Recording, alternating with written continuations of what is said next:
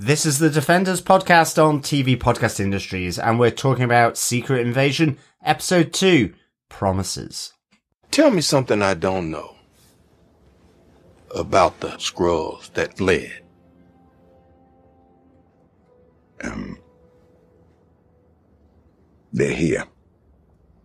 Who's here? All of us.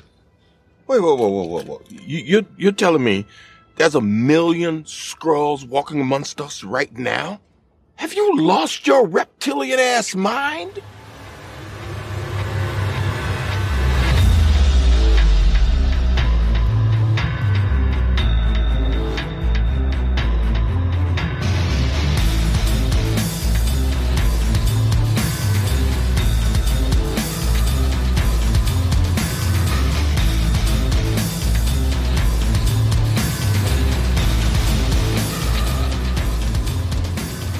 Welcome back, fellow defenders, to episode two of Secret Invasion Promises. This is Defenders Podcast, and this is TV Podcast Industries. I am one of your hosts, John. I promise I'm one of your hosts, Derek. Ooh. I promise nothing. I promise no one, and I am no one. But some people call me Chris. I don't even know who I am. it's what day is it? Ah, new parent uh, brain. Poor, poor Chris doesn't even know what day it is Yes. and hardly even knows his name. I swear it's new parent brain, and it's not that I have uh, recently been uh, replaced by a Skrull, and they just lost a few days in, in between. That's all. Excellent. Swear. Excellent. Good, good stuff. Yeah. Yes, this is the second episode. We have titles. Yes, yes. Uh, episode two is Promises. And episode one, of course, which we didn't know at the time, was called Resurrection. Yes, we held off recording. We did. Uh, we did say in the last podcast that we got uh, screeners for the first two episodes. We had seen the first two episodes at the same time as we recorded last week, but we held off recording. It's really interesting when you hold off from recording until after the episodes have come out because uh, you guys may have noticed. Uh, we didn't really mention much about the opening credits. We just mentioned kind of interesting, felt a bit, bit Cold War-y. The music sounded very Russian versus American kind of music, but it was grand overall. And then everything exploded after episode one. Nothing was reported about how good the story was or how great it was to see Samuel L. Jackson. It was all, oh God, Maria Hill's dead. And oh my God, the company have used AI to generate some credits for a TV show. That was the only thing that was being discussed over the last week. Um, it was interesting. I want to just quickly mention it since we obviously didn't mention in the first episode. We did like the credits overall. We understood Yep. the idea that there was, they looked very weird and didn't look like standard artwork. Um, it seemed like the headline that was out there that Disney used AI for these opening credits seemed to have been just run with by everybody that I saw on the internet where it was like, why don't they just pay an agency to make opening credits for the show? They did pay an agency. They paid the exact same agency that uh, multiple companies have used for making making credits before. That that agency put a number of artists on the opening credits for the show, and those creatives that were doing it chose to use AI to adjust the art, to en- enhance the art and augment the art, like has been done on tons of CGI projects uh, before. So things like uh, Across the Spider Verse Yep. used a hell of a lot of uh, AI artwork to uh, complete the work. So I think it was an interesting choice. There's a massive backlash because there's a massive backlash to AI, AI overall, but um, I think it was pretty overblown given how cool that first episode was. How about you guys? So I understand some of the rhetoric. Big bad AI is coming to take our job, and first and foremost, it is coming to take our uh, creatives. In areas of the internet and places, that is very true. That is true. In this specific case, AI is used as a tool. Yeah. Photoshop, same type of thing. Photoshop itself has AI tools within it now to to expand out, and people are using that to. So very fun. I saw someone do um Abbey Road and expand out what is behind or outside of the frame of the the the, the Abbey Road Beatles album, for mm-hmm. example. It's very fun. It is a tool. In some case, it is badly used when someone goes and goes, "Oh, I like what that artist does. I'm going to steal their artwork Absolutely. and going to make AI make my own version of it." That bad. When an agency pays a number of creatives and they choose to use AI as a tool Mm-hmm. to augment and change paintings and artwork and Samuel Jackson's face and things like that. That's just creative.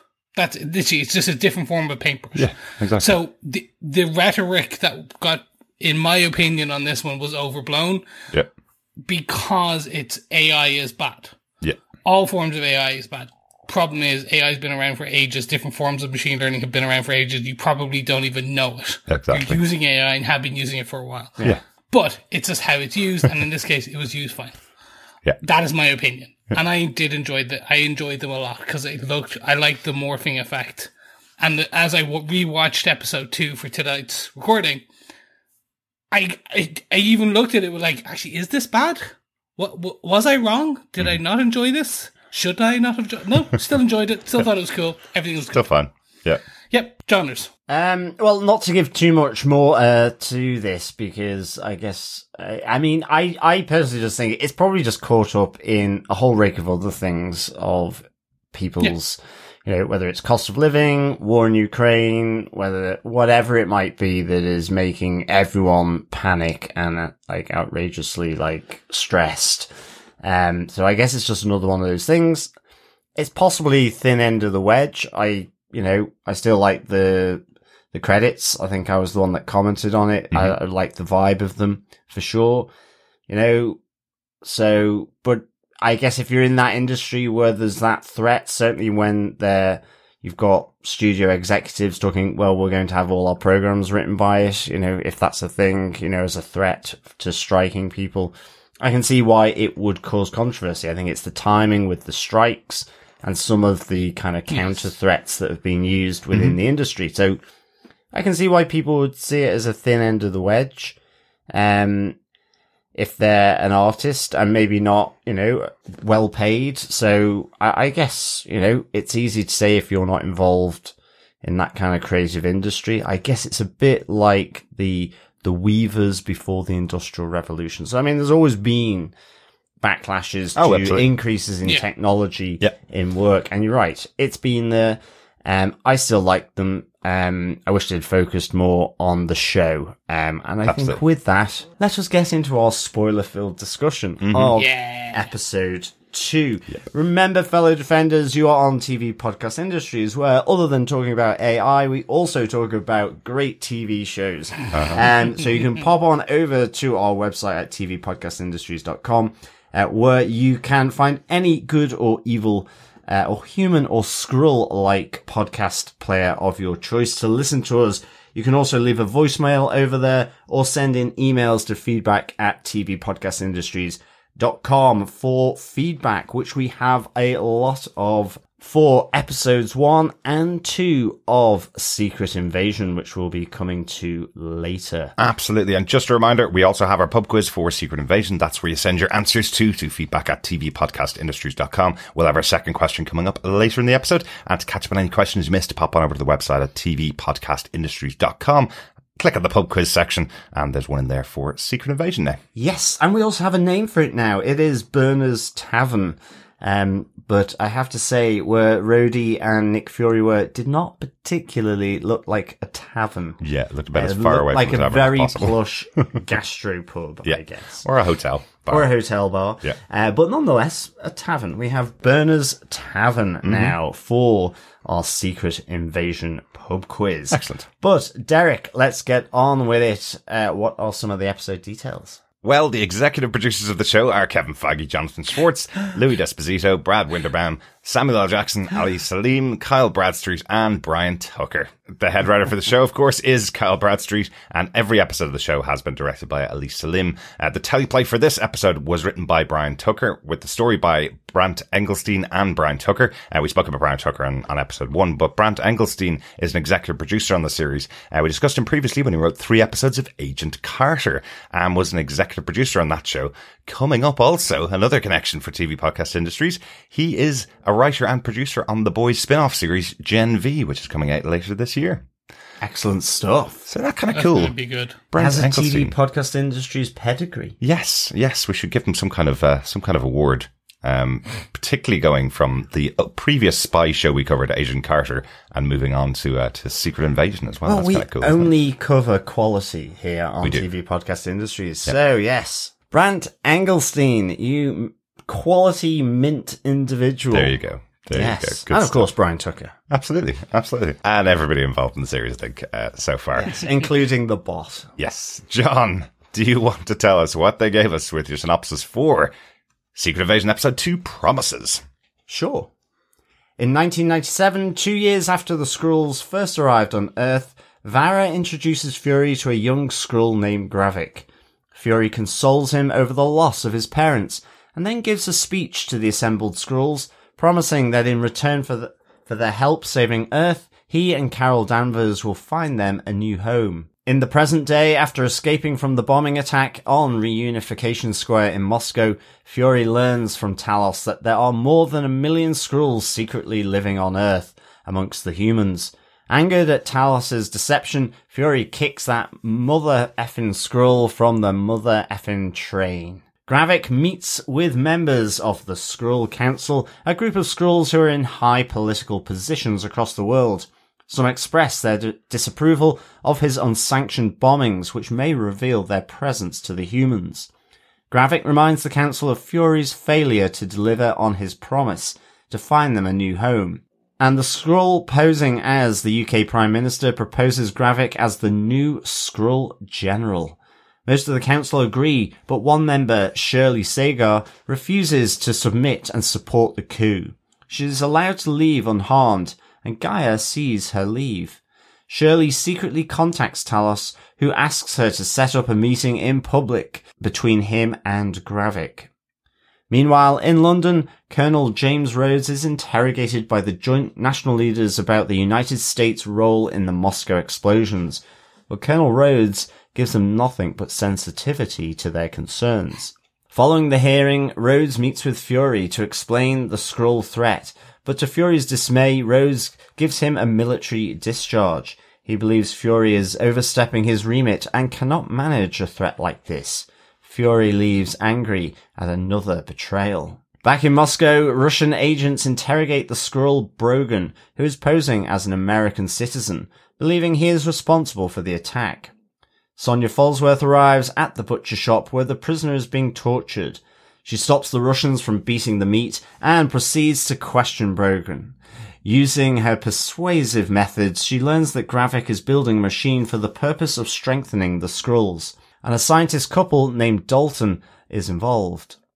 G'iah also secretly discovers that the scientists are experimenting on various alien samples, like Groot, the Frost Beast, Cull Obsidian, and the Extremis virus. Afterwards, she accompanies Gravik on a mission to rescue Brogan as Falsworth escapes. Suspecting him of having talked, Gravik has Brogan executed by Pagon before they can reach their compound. Meanwhile, Fury returns to his home, where he is greeted by his wife after she is changed from her Skrull form back to human. Loads going on in the second episode again. Absolutely loads, including an old wedding ring. Well, yes, yes, and I'm sure we'll talk about it. No, we're not. We're not talking. That's it. That's it. We're done. We're, we're never talking about that scene at all. Just to really, because there's nothing to be said about that one scene. Yes. But let's start from the beginning. Indeed, let us get into our case notes for this episode. First off, case note number one, a bombshell on the train. Indeed, yes, we have uh, Talos and Nick Fury having a little game that that Fury used to uh, play with his mother uh, when they used to go uh, traveling around the USA. Yes, a game called "Tell Me Something I Don't Know," and indeed Talos did. Yes, seemingly pretty much all the Skrulls, a million of them, uh, that fled from Skrullos, apart from maybe a few that are happily somewhere uh, with Emperor Drogus colony um, yeah, are on Earth. yeah, we don't know that. I think I just put it into into our notes for later on. Uh, we don't really know who Emperor Drogue is. It was just casually mentioned by uh, by Talos It here when he's talking to uh, talking to Fury. But the bigger point is Talos kept this from Fury. He's never told him about this. Yeah. Um, they were working together, uh, as we see in the flashback, obviously back in 1995, uh, 1997. Um, Fury has started to get some Skrulls working for him to save the planet from potential future threats. They've been working for him for 30 years. Uh, Fury blipped away for five years, um, as well, but Talos has never taken the opportunity to tell Fury that a million Skrulls, everybody that survived pretty much, uh, is now living on planet Earth, hidden in plain sight. Yeah. I do wonder how many, like, basically, when they all arrived. So I think it's kind of in my head, in my own head canon, it's the original group was with Talos back for the Captain Marvel 1995, 1997. And in these 30 years, a, a million have arrived. Like, not like point by point. Yes. Probably more in the last 20 years because previous five, remember with the blip, plus now Saber is active as well. Mhm. So you would think because of all this, at some point in the last five to 10 years, Saber has been built. They have the space station. So any ships coming down would have been caught. Yeah. people off. So it's probably in 20, in the odd 20 years. It feels like from the conversation that Talos is having with Fury here that he's saying when Fury disappeared for those five years, he thought he would never come back. Five years is a very long time, and Fury made that promise to find a new home for the Skrulls. So, uh, so he's, it's like he's saying at that point he threw out a beacon to anybody that could possibly be still alive. Oh, Any okay. Skrulls that were still alive in the universe now come to Earth since we can't find another home. He feels again in his own way that Nick Fury was never going to be able to uh, resolve that deal, Well, right? Yeah, and, and Talos does say, you know, his hope was that they can coexist with humans. So Yeah. that is Yeah. probably uh, what happened. I mean, it, yeah, it wasn't all just one million sort of heading over to Earth. So, Mm-hmm. Yeah. I mean, But we saw the distra- damage and destruction that was caused by the blip as well. Um, when we saw that jump in the Avengers movie, we saw how they probably wouldn't be focused on uh, the arrival of Ships, these yeah. aliens. Now, they, Yeah. now of course, uh, the Skrulls are able to um, to come cloaked in their ships, so it's not like they would see a million ships overhead. Just nobody would be investigating that since we had so so much loss of the humans. Yeah, I mean, it, yeah, I, I thought, uh, like, I, I really liked this scene. I like that kind of, you know, almost truth or dare type, um, game being played here because, you know, e- even Fury says when he played it with his mum, he wouldn't tell the truth, you know, or he wouldn't, he would tell something sort of really crazy. sort of crazy or, or just really not worth mentioning. And of course that was just what he said, the absence of what he said would tell his mum. Um, so she's, it seems like he didn't, uh, lick his sort of intelligence chops off the pavement, Nope. so to speak, uh, that his mum could figure out, you know, how Nick and his girlfriend were effectively by Yeah, avoiding the Dr. question. So, Freakweeks, yeah. yeah, it was a, it was a nice little moment. I, I did think kind of the abrupt sort of leaving of Talos was it, it just felt a little too abrupt. Um, but I did kind of like that he was changing into um uh, a Russian lady Yeah. uh, all the time as well. I thought that was good. That was Um, cool. and he certainly does seem to have that chameleon effect. I mean, I'm guessing that Talos ha- hasn't really kept a single form before, other than the Ben Mendelsohn, but he, he he will go into other forms quite a bit, you know. Yeah. Um, and Well, that's part of the structure of this episode. What we're learning is that Nick was effectively employing all of the Skrulls to take on many various forms that were they were kind of his um what are they called in, in Game of Thrones the the birds that uh that he's sending Yeah, out to do exactly. to find all the information out so uh Talos would have been someone that would have been quite central to that he's he's the number one uh for for Nick in this project basically well, that's it. I do wonder how how many of these million now are how many have replaced people versus how many are just there taking on different forms. So that is the question I do have. Is this replacement tech uh, that we have seen in episode one, i.e., taking the memories and s- storing people? How much of that is being used? Is it just on Gravik's little compound and his new Skrullos, just the that faction who do it? Or are we talking like a million people have been replaced? Yeah, Like, oof. okay, you know what I mean? That's, I'm two, like, Yeah, that's yeah. two Too extremes, many. but I think it's somewhere in between the two. Exactly. Um, we saw in Captain Marvel that it's very easy for a Skrull to take the form of any human, but they don't get the memories. That's the, Yes, the exactly. machine that's been added. But that is a machine that we also saw in Captain Marvel where they were trying to take her memories. So that is Skrull tech. It's standard Skrull tech that they're, that they're using. Yes. So potentially all of them had that as well. But, um, we'll probably talk about this a little bit more when we get on to the, to the Skrull council, the Skrull secret council, Exactly. because that was not created by Gravik. Gravik has only Yep. become a new member of that group. So, um, pretty likely that there's a lot more of the Skrulls, uh, who are taking positions in, in various ways around the world and have taken on the memories and, and experiences of humans.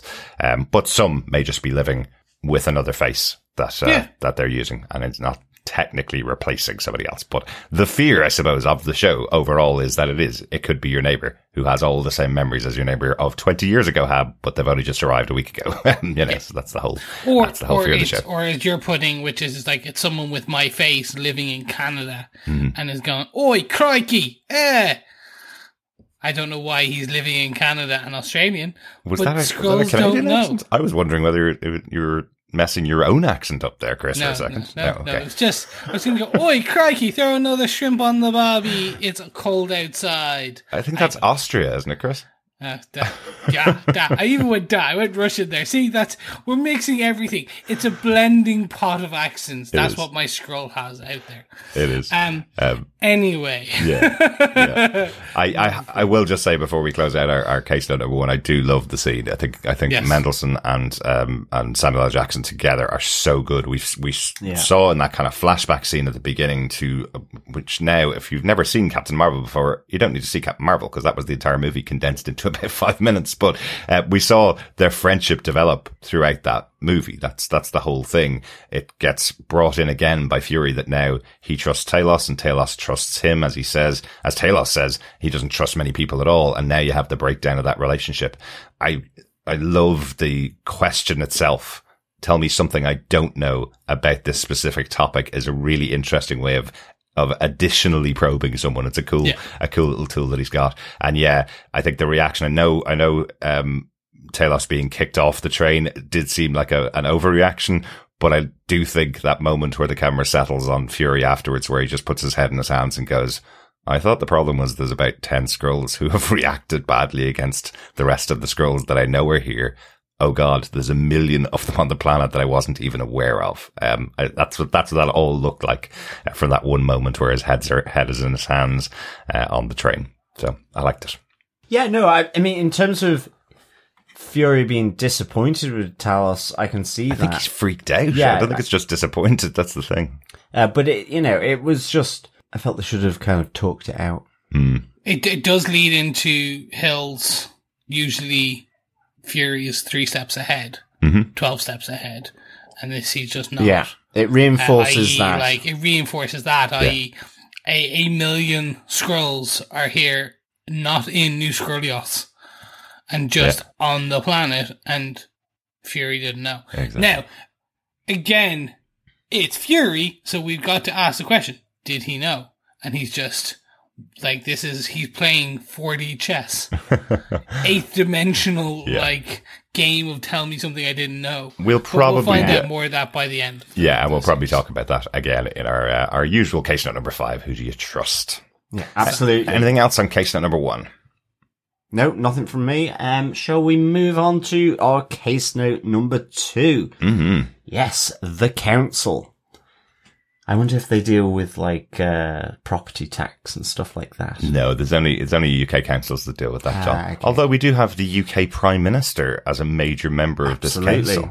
Um, this the levels that they have gotten to as Skrulls in the time they've been on the planet. Again, we don't know the full details. I'm sure that's the stuff that'll be fleshed out as the season have gone goes on. But I really like this reveal that there is this secret council who are in major positions of power. Well, Not always it. the leader of government, but very high positions of power. Oh, leader of NATO, Mm-hmm. the UK Prime Minister, and then an American spokesperson, Yeah. at least for the American government. Republican So- Party, Yeah. Conservative Party. I don't think they called it Republican, but they said Conservative. okay, yeah. um, Basically, their version of an MP um, for our British fans. So, um, So I like Elected this was, official. Yeah, this was really interesting that they're in this um, in these high positions because it's also like to what extent, you know, when we go to 97 where Nick Fury is, you know, making this promise to the Skrulls in return for the work that he's going to give them effectively to be his network of spies and Yeah. infiltrators is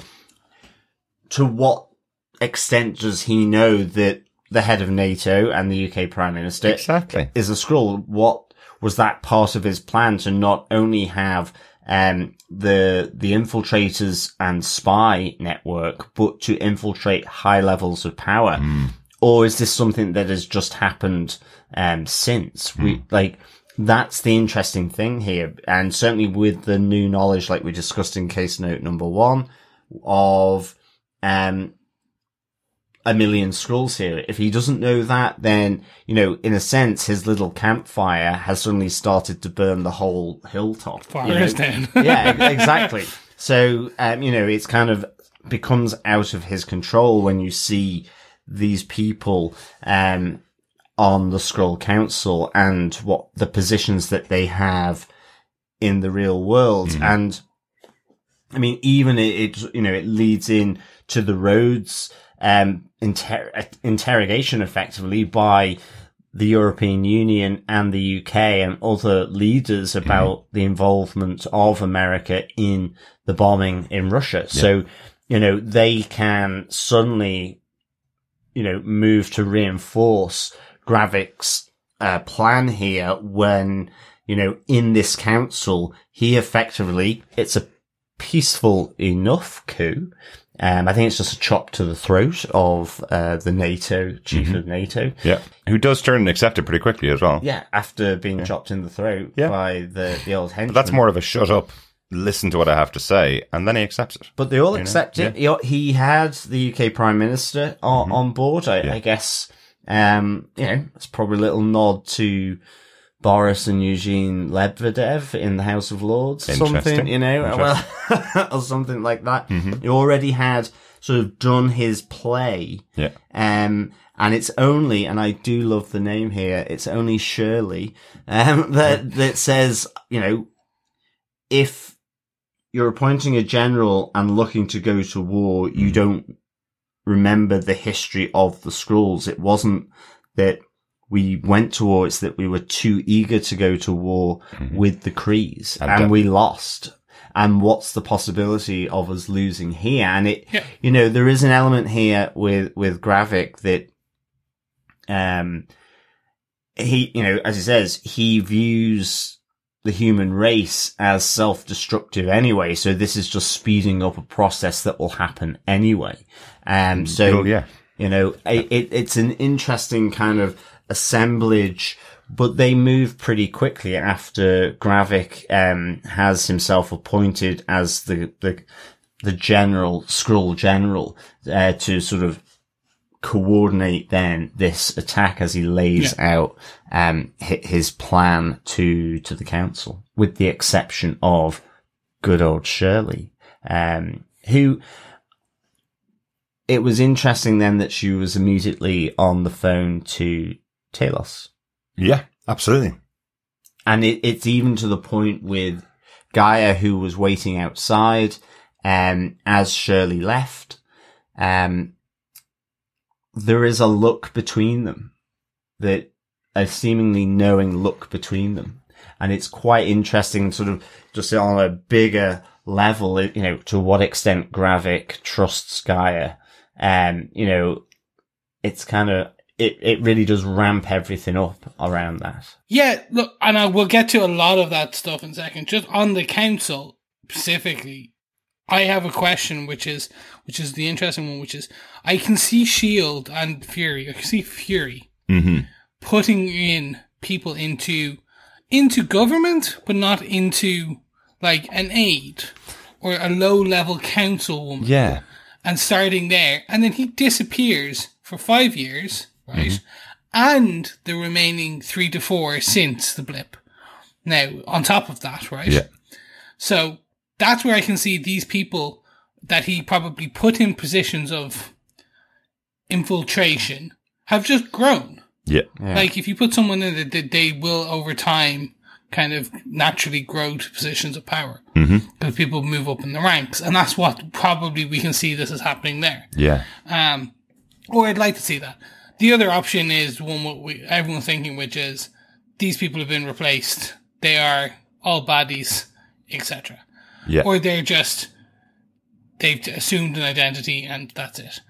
Um, Yeah, and it's the part I'm interested to see. I guess. Yeah. It's the part Talos has had. I mean, because she calls Talos immediately and he used to be on the council. Yeah. In terms of having a say, however this council operates. Um, I presume it's not always by a coup. Um, exactly. in terms of who is appointed on there. So you, Yeah. it's almost like you can see the, the longevity of this plan where, you know, Talos was removed and that, you know, Gravik's plan has been longer in the making. Yeah. yeah, exactly. Like it, it's it's it is really interesting, and it's almost like they created this council to ensure stability, and now Gravik's using it to to sow seeds of, of distrust in, in a way. Like he's he's using it to his ability to uh, enact his plan. So and uh, it is yeah, trying to harken back to Germany, like Mm-hmm. the National Party. So essentially, you had the, the German Democratic Party as a whole, Yeah. then the Nationalist Party, and it was all democratic. It was all great. One guy came in and appointed himself the head of a party, Mm-hmm. and then the head of the, the, the, the general, the Fuhrer, and that's how that. So that's like they're they're definitely echoing parts of that to show the the the the, the problem with Yeah. fear and how fear and distrust can cause additional problems. Absolutely, and we don't even have to go back as far as uh, as Germany. That is Russia as well. That's Putin. Yes. right. So uh, Putin has made himself dictator of Russia um, over the Yes. last twenty years. So um, yeah, unfortunately, we can't uh, live in a sci-fi world where it's just a Skrull and uh, we Nah, can turn off the TV at the end of the story. it would be so much easier, wouldn't it? Um, you mentioned uh, there, John, uh, earlier on about that look between G'iah and uh, and Shirley as she- as she leaves. We talked a little bit about G'iah last week and about whether she's trustworthy. What is she doing? I think this episode, and this is my read on it anyway. I don't know whether you guys got this, but this episode I think is kind of underlying that she's some kind of double agent. It feels like maybe Talos sent her off, embedded her with Gravik, um, gave her a cover story that she's turned on her father. Um, and now just, it's just because some of the looks that Emilia Clarke has given, some of the places that she's putting herself early on in the episode, it feels like she's getting there to gather information. Later in the episode, I think it's more, um, on, again, more underlined when she gets out of the car while, uh, while, uh, Gravik is going in to try and save the, um, the kidnapped Skrull agent. Yeah. And she makes that phone call in Russian. Um, she's not doing anything other than making a phone call to report what's going on. So it does feel like she's working for somebody else anyway. Not sure who that is though. I, I think as well, it's Exactly. it's the looks from from Gravik. Like when when Brogan is um killed for revealing, you know, for loose tongue. Yeah. Um, then you know he Gravik just looks over at her to see what her reaction is. Like there is that underlying suspicion there. And back at his headquarters at the the former radioactive sort of processing plant and and so on. Yeah. You know, he, you know, he has a dig at her father. You know, he's, it, there is a general Failed sense. general? Yeah, there is a general sense of suspicion from Gravik. Mm-hmm. Uh, and even with G'iah asking, you know, did you know that Fury would be at the square? Mm. And he's like, no, but I hoped. Yeah. Or did he? Because like you say, you know, she went to the art gallery to pick up the, the, the material and that Skrull was killed and that presumably should, given Gravik's network, um, he may have found out about that. Yeah, I'd say just to kind of wrap that back up. So back in episode one, we'd mentioned uh, G'iah seemed to be the kind of welcoming party for new Skrulls coming to New Skrullos. Yeah, she seemed to be kind of happy-go-lucky. Come on in, join up. Some people become soldiers, some people don't. She gets her first mission, I think, in that episode. That's where she's sent to pick up the bombs. Because that art dealer is killed, it feels like Gravik's going, oh, hang on a second. Something odd about G'iah there. Um, she's the only person that knows about that contact, and he's been killed by Fury and Talos. So maybe she's a double agent. So, um, so I think that's where that, yeah, that's where that story arc is coming from. And then in this episode, we're seeing more of those moments with her where she's uh, wants to put herself in the council room with Gravik, a place that she has no particular reason to be, right? She's not part of the council, whereas Gravik is, but she wanted to be in the room there to see who is in there potentially.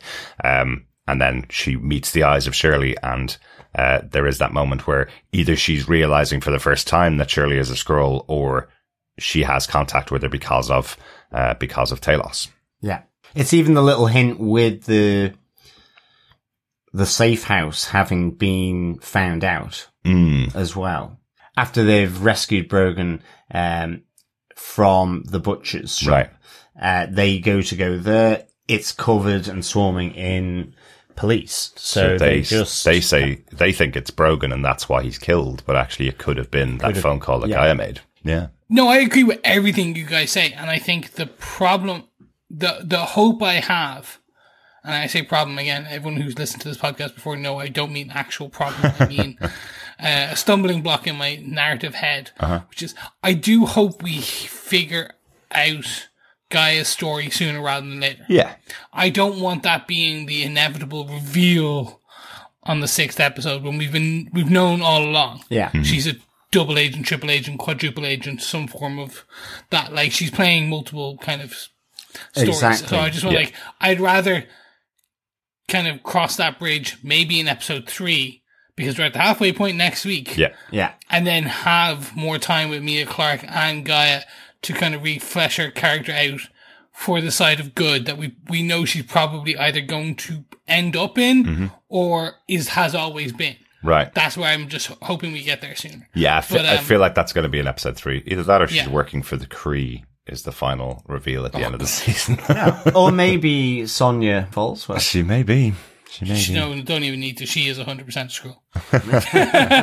Ooh. Don't even need to. Just like, we know she's a Skrull now. Like, it's just, she's so evil and bad, she's just one of them. Oh, well, let's definitely talk about Sonya. Um, Yes. as, as we go through, we're we're talking about who do we trust at the end of the episode. Yes. Not everybody it has to be a Skrull. Um, we there's some humans that we won't be trusting either. So so we'll talk Very about that. true. Yeah. But I, I think we've bled a bit into our case note number three, so let's move on to it fully with Gravik's grand plan.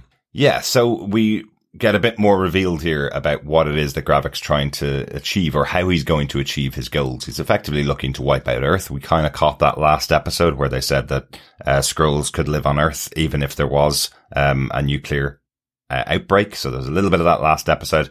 Um, we find out that there was no dirty bombs um, used in Moscow. That was uh, they were just just standard bombs. That sounds terrible. Two thousand people and more died in the bombing, but they're not dirty bombs. They're not nuclear infused bombs. That was just used to draw out Fury, um, so that he could take a bit of revenge on him. Um, but the other element of the plan that we learn here from the um, the interrogation of Brogan, as well as the investigation from G'iah, is that they are gathering DNA to develop some kind of superpowered Skrulls. Um, and really interestingly, we kind of mentioned it in the synopsis there, but really interestingly, some of it is from known characters in the Marvel Cinematic Universe, like Groot, like Cull Obsidian, uh, Frost Beast, uh, and the Extremis virus that we saw in Iron Man 3. So, um, that's really interesting that they choose these particular characters. Yeah, absolutely. And Yeah, even and- just the notion of the harvest, like, is Well, I'll, I'll get to that in a second. harvesting? I Yeah. know, but like, is this harvesting the the DNA? Is that what it's referring to? So I, I will, I'll talk about that now. completely Yeah, that, that's fine. So the the harvest question is that there's been a location given by Gravik to his second in command, um, Pagon. He's been given multiple locations for the harvest. I think the harvest is the battle at the end of um of Avengers Endgame. I think that's what uh, Gravik is trying to locate to get more DNA samples to add to this super Skrull. Uh, any comic fans out there will know what that is. Um, to add to this super Skrull, they're trying to create other DNA from superpowered beings that they're trying to attach to these Skrulls to make them superpowered in case the Avengers arrive, right? Because that Yeah. was what Gravik said. Um, that he has a plan for defense against Avengers level yeah, in the council, people. one of them asks, "What about the Avengers?" Yeah. and he says, "I've thought of that." So Exactly. this must form part of that thinking. Yeah. from Gravik. What do you think of this, this, Chris? The way to bring in the Super Skrull into uh, into the Marvel Cinematic Universe. It's hundred percent what I think is going to be the way. Mm-hmm. I, I I think what we're going to end up with is the the machine that G'iah sees Mhm. is literally kind of a circular machine. So what we're gonna like, there'll be a battle in it or something where people are in there, and it gets turned on after Gravik has already got the powers Yeah. he becomes the, the, the first one, and then maybe a number of his lieutenants. And we do see, because unfortunately, unfortunately, when they had the word Groot in it, and I've seen the trailers, mm-hmm. we have seen Gravik use Groot powers. Right. Now, like in the trailers, we had already seen. Yeah. It is an unfortunate thing that marketing has already kind of revealed that he is a super Skrull or will be a super Skrull with like tendril, like stretchiness, like essentially like Groot had done with his, uh, ha- has with his appendages. Well, we give a much cooler spin on it then. Instead of just that we've seen it happen in the future, we give a cooler spin on it. The Super on. Skrull in the comic books is created from the powers of the Fantastic Four. Yeah. Groot has stretchy limbs. Cull Obsidian was the big monster creature, kind of like Ben Grimm the Thing that got his hand cut off That is true. in. Avengers. Um, the Extremis virus in Iron Man 3, that turned people into fire, kind of like the human torch. Yeah. Now, don't know exactly what the Frost Beast. I know what the Frost Beast was because it was the uh, the beast that arrived on Earth at the end of uh, the I think the post credit scene Thor: The Dark World. That was the Frost Beast, uh, the one we thought was going to appear in Agents of Shield and ended up not being that. Um, Oh, yes. That was the Frost Beast. It just can run fast. It's a big beast from uh, from uh, Loki's home planet, basically. S- But I guess that's the sta- that's the, the only one I can't fit to this theory of um of the Fantastic Four because uh Invisible Woman uh, is the one that has invisible powers, and the Frost Beast doesn't have invisible powers. But I do love that they've chosen those three as their as their choices for the DNA of this Super Skrull. It's kind of cool, isn't it? Yeah, I really like that theory um, a lot. kinda cool, uh, it? it's, it is a shame the Frost Beast um, doesn't fit it. As I Yeah. say, um, I remember they run fast, and I remember they're very powerful. it could just be, you know, Sue Sue Storm. Frost is weather related as well. I don't know. Like it, yeah. Maybe. They just didn't have the, we have yet to have a chameleon or like invisible kind of creature or person yet. or maybe just because it's icy, so it looks translucent. Ah, there we go. That's it. Ghost from Ant Man has the power of invisibility, doesn't she? she did. She well, not re- kinda. She more phased. But that would that would at least was, fit the yeah. at least fit the mark, It though, fits wouldn't close, it? For yeah, yeah, yeah. for uh, what they're trying to do, because obviously Fantastic Four have not been introduced in the MCU. They're coming sometime down the line. But when you have a show centered around Skrulls, you can't avoid the Super Skrull, right? So, uh, so what, I thought that was a really cool way to to see it. And yes, you're right, Chris. We have seen the stretchy powers uh, in uh, in the trailer. Um, not sure if that's exactly Gravik, but it has it is someone with his face. Um, there you go. Yeah, no, and I can't wait. Honestly, it, it's it's so silly. I love these kind of Cold War spy shows, but it is based in a comic book reality. So I do want to see the human Nick Fury or the the the Skrulls take on a Super Skrull because the Super Skrull is cool, Yeah. and maybe maybe like some of that some not Groot DNA, but someone else's DNA gets mixed in with Fury, or uh, or G'iah gets I don't know Captain America's DNA, or something like that, so that you end up getting like a like uh, souped up powers on new people. Or, like in the Secret Invasion comic books, we get the Secret Warriors, including Quake, coming back from Ages of Oh, Shield yes, to yes. defend against uh, against the uh, the Super Skrull. How cool would that be? Yeah, absolutely. That would be a good way of introing them. yeah, and it, it is, I mean, I'm setting the bar high here. Yeah, well, but I mean, Yeah. in, in me, general, the possibilities of cameos is endless Mm-hmm. Absolutely. here in terms of if they bring Super Skrull, because I'm not entirely sure a handgun will sort of cut the mustard on them. Um, so th- there's a lot of possibilities for for uh, cameos coming in. So Absolutely. I really, it, it it is kind of salivating, isn't it? is, it It's is. kind of like drool city over what could potentially happen. Of course, I will uh, set the bar high and then set the bar a bit And lower to where it where it probably will be. Uh, Talos and uh, and G'iah and uh, another character will be on the side of Fury. All Skrull characters, so uh, they could take on the DNA themselves, like That Chris said, to, to battle a Super Skrull. So it's Super Skrull versus Super Skrull, of course. Yeah, That's the other option, which is probably more likely than Quake coming back. But I can always hope, right? Yeah, absolutely. Always hope. Um, I think the other thing about this pl- plan is just the sheer kind of simplicity of that. In the end, it is quite personal for Gravik. Um, Mhm. from what we see in '97, you know that whole scene right at the start where you have Nick Fury, you know, work to keep my home safe, and me and Carol Danvers will find you a new home. Um, you know, it's the betrayal. It's this feeling of betrayal, which, you know, casts Gravik in, you know, as, as just an antagonist here in, in that, you know, they have been working, um, for 30 years, um, infiltrating, effectively being, as you say, a personal spy network, Yeah. not even a Yeah. shield network Exactly. to Nick Fury. And he seemingly is not delivering on his central promise, Mhm. which is a new home, new home, for exactly. them. I mean, the only thing The that, that he had like 22 or 23 years before the blip to sort Yeah. that out as well. And it's not just Nick, because I am the Nick Fury fan here. I will defend him. It's not just Nick. Captain Marvel's supposed to be doing this. as well. Exactly. And she's much more able to do it because she can speed around like she does. But Yeah. I mean, so yeah, you know, it fe- seemingly becomes or feels to Gravik more deliberate that actually it was an empty promise. Yeah. Which I really like in terms of that foundation for Mm-hmm. the motivation for doing it. So I, I just think that's r- really good. I think, um, you know, and it, because it does, it just becomes about Nick Fury. Mm-hmm, Yeah. Exactly. And that kind of comes to the conversation that we have between uh, James Rhodes and Nick Fury as well, um, where Nick Fury is making it about himself, but trying to bring a bit of help in from from Rhodey. Um, but he's effectively saying, I'm not calling any of the Avengers, not calling anybody else. This has to be me that takes this down.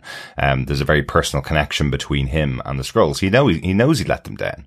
He absolutely knows that he didn't keep up his promise. He probably didn't think it would end off in a worldwide infestation of a million uh, people that can take over anybody's skin. You know, he probably didn't think it was going to be that bad, but he did absolutely let them down and use them for his own means. So he wants to be the one to solve it.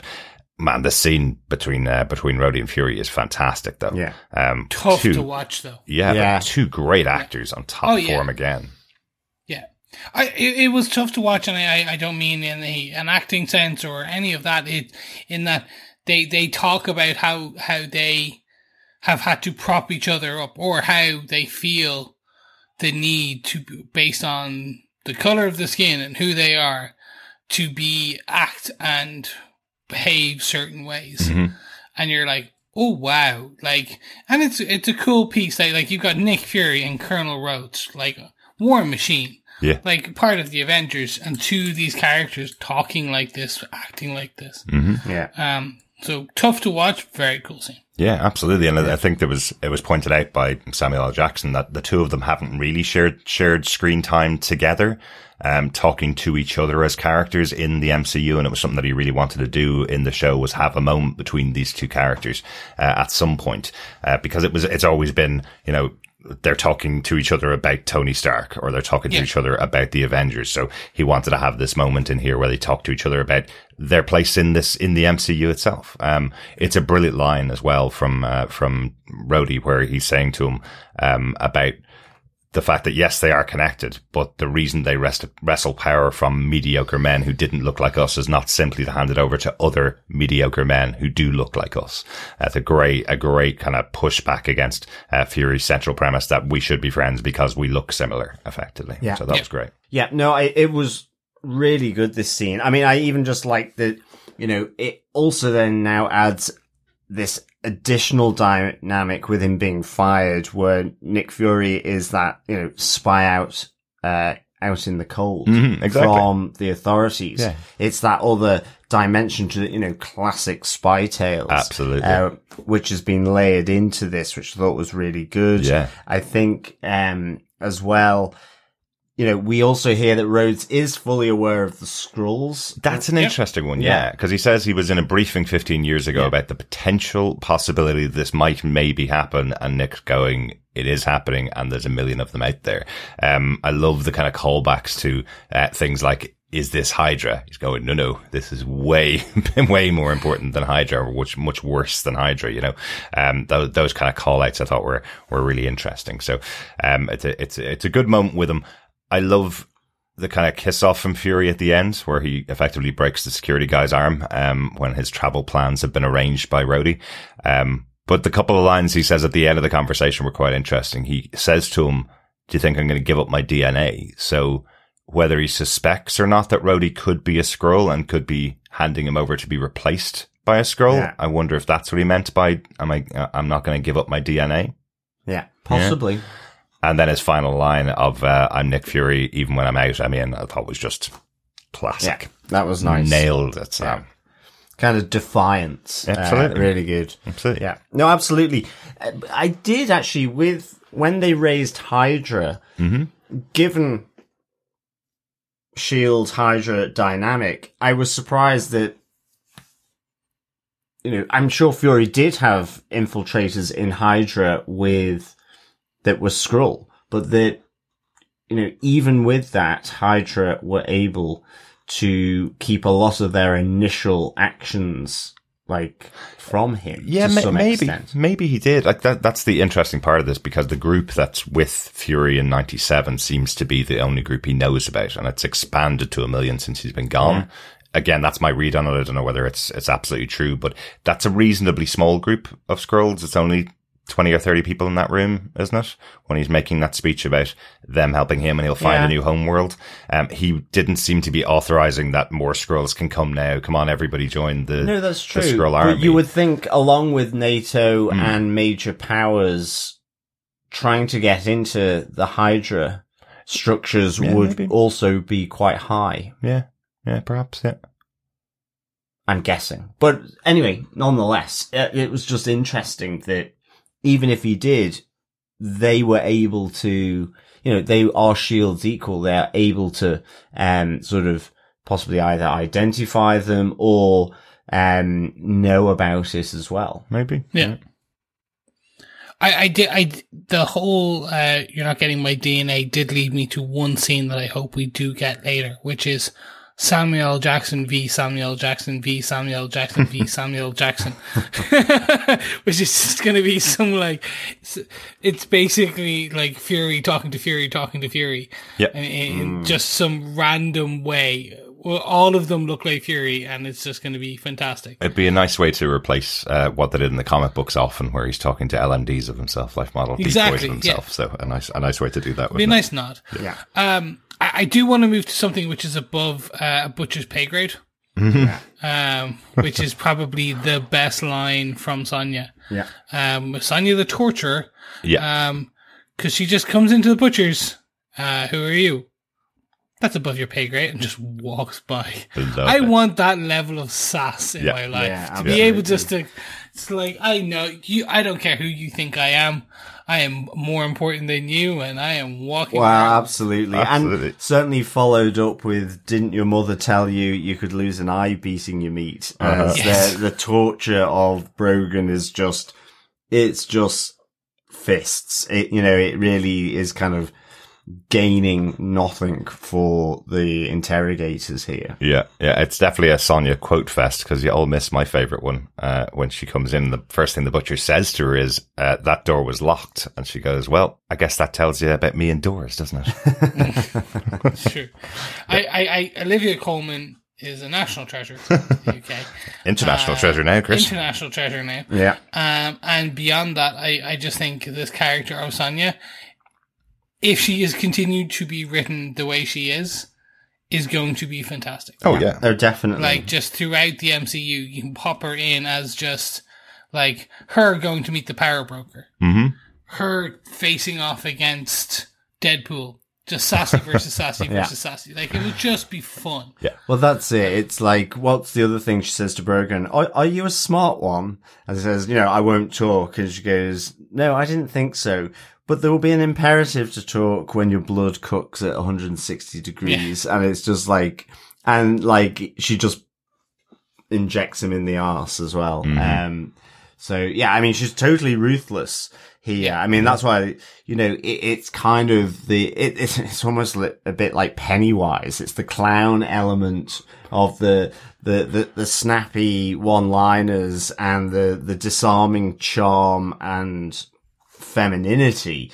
But behind it is this horror show of ruthlessness, um, that doors don't matter to her, that, you know, she is prepared to just cut off a finger.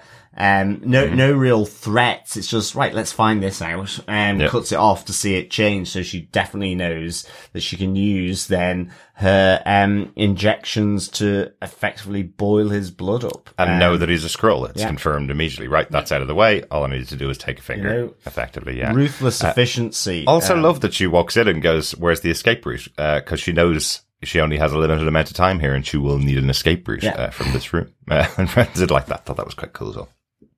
So, I mean, it was interesting when Gravik actually came in to rescue him. I mean, that was a great scene as Mm-hmm. well with just how he certainly, I think you replayed it a number of times. Yeah. Just the opening shot as he, the, the guy is about to bring the cleaver down to cut some meat and he fires at that moment of, of when the cleaver would make the sound on the block. Yeah. I love the little touches of him, you know, holding the, the bell on the door. Mm-hmm. Um, and yeah, that was really good. But But we had a guy attached on a hook to the roof to kill him. We had another guy with his throat slit, another guy with a, a knife up into his uh, up into his gullet to kill him as well. So a pretty brutal, violent scene, but really stylishly filmed. Like Yes. it, Oh, it felt like- absolutely. it felt like a very short version of a of a John Wick moment, almost. You know, these guys know exactly what they're doing, very professional, uh, and know exactly how to get no, to ab- their target. Yeah. Absolutely. Uh, but it, the, the, the question I had lingering in my mind after it is that, you know, he walks in, he sees the chair toppled over, but the grate up.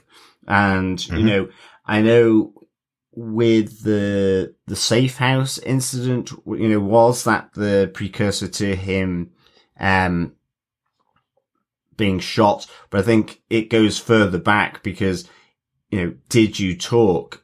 You know, he must have realized, okay, someone was in here with you Yeah, and they've absolutely. escaped. Um, I wondered whether they were going to chase after Sonya, whether there was going to be chasing, but, Mm-hmm. you know, I think just he, he's very cool. I mean, right at the start as well, you know, in 1997 when Varra says, you know, we could use him, he's very determined and, you know, they talk about his escape Yeah. where both his parents have died, but he's managed to pilot a ship to Earth. Mm, from behind enemy lines. Yeah. for- So, you know, he is as well a, a cool cucumber. Mm. Absolutely. Do you think Brogan, this um, the, the Skrull that was at the bombing and was captured by the Russians, do you think he would have lived if they hadn't seen the um, safe house overrun? Do you think they suspected that he talked and he was going to die anyway? They were just taking him away from the safe house so that they couldn't see him, or do you think they were actually going to bring bring him back to the safe house? What do you think? Hmm. It's a difficult one to say. I kind of feel he would. I think it probably was that because the whole safe house, if they were bringing him back to the safe house to kill, but then as well, you kill him, he changes back to a Skrull, so they have to do it out of sight. You know, they couldn't have just Yeah. killed him there and left him because then it's like, oh, it's a Skrull. Yeah. Um, so I think I think there was always that intention. And it's even just the look then that, gra- you know, I think it all kind of builds and connects in with the look that he makes to, G'iah. To G'iah Yeah. in the car to see what her reaction is as well. So like, he's, he's like constantly probing and testing Yeah, and but doing things unexpectedly, I Mm. think, is, is Gravik. Um, in, in terms of to get the best kind of outcomes, really. Um, and it might even be that he knows that G'iah is a double agent, but at the moment she's useful. You know, I think he's that Mm-hmm. clever that even it, where it's not a, his own personal asset. He will use her as an asset in order to draw Fury in at the bombing or, or whatever it is. Yeah. yeah. And these little things are just confirming things about people, you know, in the sense of him letting Shirley go and walk out of the council unharmed. hmm Was that because he knew she was Talos sympathizer and would more likely immediately tell Talos? Yeah. And so he's, you know, building up this picture from these actions, um, Yeah. around for G'iah or for other people that Talos may have put, uh, into his camp. you And interestingly, that's what Talos wants. He wants a face to face meeting with Gravik about his daughter, about Gaia. That's what he specifically said. Yeah. So, um, so that's also a, a little interesting touch there. So then let us, uh, trot on to case note number four. Yes. Yeah, tiny note, tiny case note Yes, here. Really, absolutely. nothing really happened. Only thirty seconds, really, of the scene. It but, wasn't um, important at all. but we definitely want to talk about it. Uh, Fury arrives home uh, after doing a very, uh, very James Bond thing of picking up his car from a uh, from a garage that it's been stored in. Uh, drives out to his house in the country. Don't really know what country it is, but anyway, arrives home. Um, there is a Skrull inside uh, cooking dinner, um, who transforms into uh, a human. And tells Nick Fury to put back on his wedding ring uh, before giving him a kiss. So Nick Fury is married uh, to a Skrull. Now, I think I'm right here. This Skrull is the same Skrull that we saw at the beginning of the episode that introduced Gravik to Nick Fury originally. So that means it's someone that is very much on Nick's side and has been beside Nick all the way from the beginning. Is my read on that. Yeah, I, it, it's hard to tell with the Skrulls. Um, I just recognized her by her voice. That like the the Yeah. actress that plays her is uh, Charlayne Woodard, um, who we've seen in a load of things before. She was in Pose for uh, two seasons, John. So uh, you definitely recognize that voice. It's a very iconic voice that she has. She also played um, Samuel L. Jackson's uh, wife in Glass and in uh, in Unbreakable. So uh, they've worked together before Yeah. as well. So I kind of recognized her voice as as Varra at the beginning, uh, the Skrull that introduced Gravik. So um, so I think I'm right. So I don't think Nick Fury doesn't know his wife's a Skrull. I don't think it's that. no, I didn't take No, that either. no, I didn't took think it- that. I the way I, I took this to be is that oh no no he is a Skrull sympathizer to the point where he doesn't care like he's married to Skrull, but they kept it a secret. Like this is very much undercover, Yeah. um, because of who he is, what he does, and the fact that she's a Skrull. Yeah. Um, the question I do have is whether the rest of the Skrull think she's alive Mm. or like is she just she like so undercover that she's no longer that. Or is this just a known known and it's just like Talos is going to turn up now and next and it's going to be where's your husband? Where where's Fury? Kind of like it's a known known with the Skrulls Yeah. but not with humans. I think it'd be a real shock if Talos didn't know that Fury was married to uh, to her. That would be a real Yeah, surprise. it seems like they're best mates. Like, and Yeah. that's what we're going to find out yeah, I, I think because also wasn't he just up in space for the last three four years hmm So, not probably not the best thing when your wife is down on Earth. yeah, So there's more to it. There's definitely more, but the shock value in one of the biggest kind of bachelors of Yeah. the, the MCU outside of Tony Stark being married. yeah. Uh, they're hooking them all up, man. They're hooking them all up. Do you know? Interestingly, he has mentioned his wife uh, once before. Um, back in Winter Soldier, when he uh, breaks into Steve Rogers' apartment. Do you remember that scene? I do. Where he's sitting, waiting, and playing the music. He says, "My wife threw me out," and Steve goes, "I didn't even know you were married."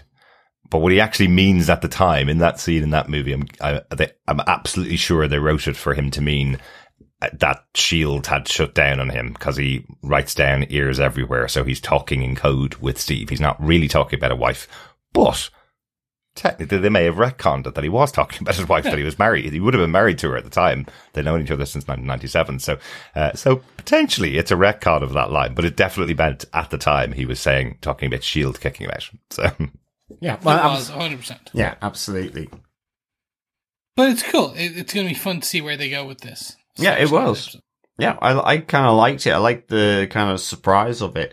Um, and so, yeah, let's see uh, where it goes. I did think it was interesting that she changed from a Skrull into her human form before Nick walks in the door, or as Nick walks in the door. She doesn't stay in her Skrull form. Do you know what I mean? So I guess The some. Skrullist, I yeah. feel like some people that would think that she is a Skrull impersonating his wife. Yeah, maybe. You know, and maybe that's what was the intention of the scene to make people think that she was. But I don't think she is. Or they're both Skrulls. Because this isn't really Nick Fury. Well, let's talk about that. We're on to case note number five. Who do you trust from the episode? We can run through this pretty quickly, I think, uh, overall, um, a bit quicker than we did first episode because, uh, well, there's two less characters than there were in the first Yes, episode. I, I do like how in our notes uh, those two characters are now struck out. I will- Um, how harsh, Yeah, but if- nonetheless. if we lose true. characters every episode, I will uh, strike any more uh, characters out who who die in episodes. Yes. so, who do we trust in this episode? Will we will we put uh, Nick up there at number one? Do we trust Nick Fury at the moment? Define trust. Can you trust Nick Fury ever? Um, is is a question. He is our main character, he's our main protagonist. Do we still think there's a potential that he's masking his abilities to uh, to play down that he's just old Nick Fury? Yes. Do we still think he's doing that? Yes. Yeah, I, I think so. Yeah, yeah. With the more with the reveal of a wife Mm-hmm. and the, the the amount that he's hiding, yes, hundred percent. Okay, okay. Like I, that's what I do believe. but we don't think he's a Skrull still, because that would be weird for the main character of the story. No, and if he is, it's a Skrull that Nick Fury trusts. Right, I get you. And he's somewhere else. Yeah. So, It's by Sauron. extension, you can trust him. You know, in that sense. oh my god, you talked about LMDs earlier. Uh huh. Yeah. This Skrulls now are just his Skrulls are just his version of LMDs now. They could like be. there's just an army of Nick Furies, and they're all just basically Skrulls doing his bidding. His, his the, the the the the Furies army, Okay, the Howling Commandos. there you go. Okay, we're not gonna we're not gonna gonna continue down on just Fury, but this episode, the big person that's been uh, that we thought we could trust last episode, we can't trust. Talos was keeping quite a big secret. Um, in this episode, a million Skrulls have been called down and are in places on Earth. Um, it feels to me anyway that he knows all about the high level placements of Skrulls uh, across the world. And yes, he may have been doing it to, to maintain stability, um, to help inform decisions. But those Skrulls in high positions are now at the um, control of Gravik's. So yeah, can we trust Talos, Talos anymore? That is true. And it could be, for sure, Talos is, is Dodge. It could be Talos and Gravik, you know, that personal meeting. Mm. It could be because they're actually working together. Maybe. And maybe G'iah is the one that doesn't agree with her dad's methods Maybe. um, in, in what's happening. Yeah. So, And she did make that call in Russian to um, while she was outside the butcher's, so that wasn't a direct call to Talos. Presume they'd be speaking in Skrull or speaking in English if they were talking to each other. So, um, so yeah, so uh, like, it, it has the potential to flip, I guess, is what I'm saying, ultimately. I I think they're they're gonna make you they're gonna lead you to believe that we can't trust him that's the fun. based Yeah. on this. That's Yeah. the point. They're gonna make us believe, and then he's always been on Fury, so As it's gonna be that moment. At the moment, it's it's a flag against Talos. I mean, against Talos, yeah. he's certainly withheld information Yeah. directly from Nick Fury, Yeah. so there's a flag there. Can I- you can still trust him, I would say yes, but but with the flag. Hmm. Um, can I add the awkward one here with uh, Maria Hill? I feel like they've done their best here to underline that Maria Hill is dead. Yes, um, by having the body brought back and the negotiation from Rhodes to make sure the Russians delivered her body back. I think that's all pretty much confirming it is Maria Hill in the box that's being brought back, having her mother crying over uh, the the return of her dead daughter who died because of the things Fury did. I think that's pretty much saying uh, that Maria Hill is actually dead. So I think we could trust Maria Hill. Yes, we can trust her, but I don't. I still think there's a there's at least a thirty percent chance that one of the reveals later is that she she's not dead. Okay. Yep. I, I still think she's just too big. And I say that when they've killed off other major characters Yeah, in yeah. the MCU. Yeah. But I just think she, just for what, I, I, I feel it's it's good to keep her alive from a Yeah. story So. Iron Man isn't big enough anymore for you. Chris. No, Is not that what anymore. you're saying? Well, we still think he's going to come back in one of the, the, the Kang dynasties. Okay. Um, but anyway, let's not talk about that. um, no, I just, I, I think it, it's a good shock. Yeah. Like, no, she's not actually dead. She, she, it was all a fake so that she could work in the, in the shadows. I think they could do that, but I'd be happier if they didn't. And not because I don't like Cobie Smulders or the character. You know, I, I think the character had a good role in the moments with Fury, but I think it is a, a an interesting character to have killed off in that first episode to show, uh, to, to show what the show's willing to do, I suppose. I mean, True. it's also one of those things, isn't it? It is the balance because, like, I love discussing the potentials, the possibles, the twists and turns. But if it becomes too elaborate, it, it the whole preconception of it is just too obvious. Yeah. You know, then when it actually is revealed, and it won't help any reveal because you're like going, oh, okay, so, and then this is why, you know, I like to think that Fury is three steps ahead still. hmm But I think Gravik could be eight steps ahead. And do, do you know what I mean? Because I think Yeah. Gravik shares the same qualities. Yeah. Uh, well, he was co- trained by Fury. Trained by Fury, exactly. exactly. Uh, but also just naturally in terms of that opening where they say about how resourceful he Yeah. was and so on. So like it's more that he's being undone by someone you know, it's almost a Sherlock Holmes and Moriarty type uh, thing Yeah. uh, in terms of dynamic uh, because they are steps ahead of one another, but Yeah. they're constantly changing. The bat, it's so shifting, and Yeah. that's why I hope, in some ways, the reveals happen much more continuously through the episodes rather than something right at the end, which then will feel preconceived. Do you know what I mean? I agree, like agree. way too preconceived. Yeah. Um, like, to make I- sense. You reveal something, then I reveal something, that then you reveal something else. Exactly. Exactly. Yeah. And I think possibly Maria Hill could be that if there are other big ones because, you know, there is the possibility of Maria Hill, but we've now just been introduced to, um, Yeah. Nick Fury's wife, Yeah. who was a Skrull. There is, you know, the question marks with G'iah and, Ta- and Talos as well. So Yeah. it's, you know, it's just one of those things. Yeah. I have a very quick question for our Fury kind of nerd in the, on the call. um, his lore, I should say.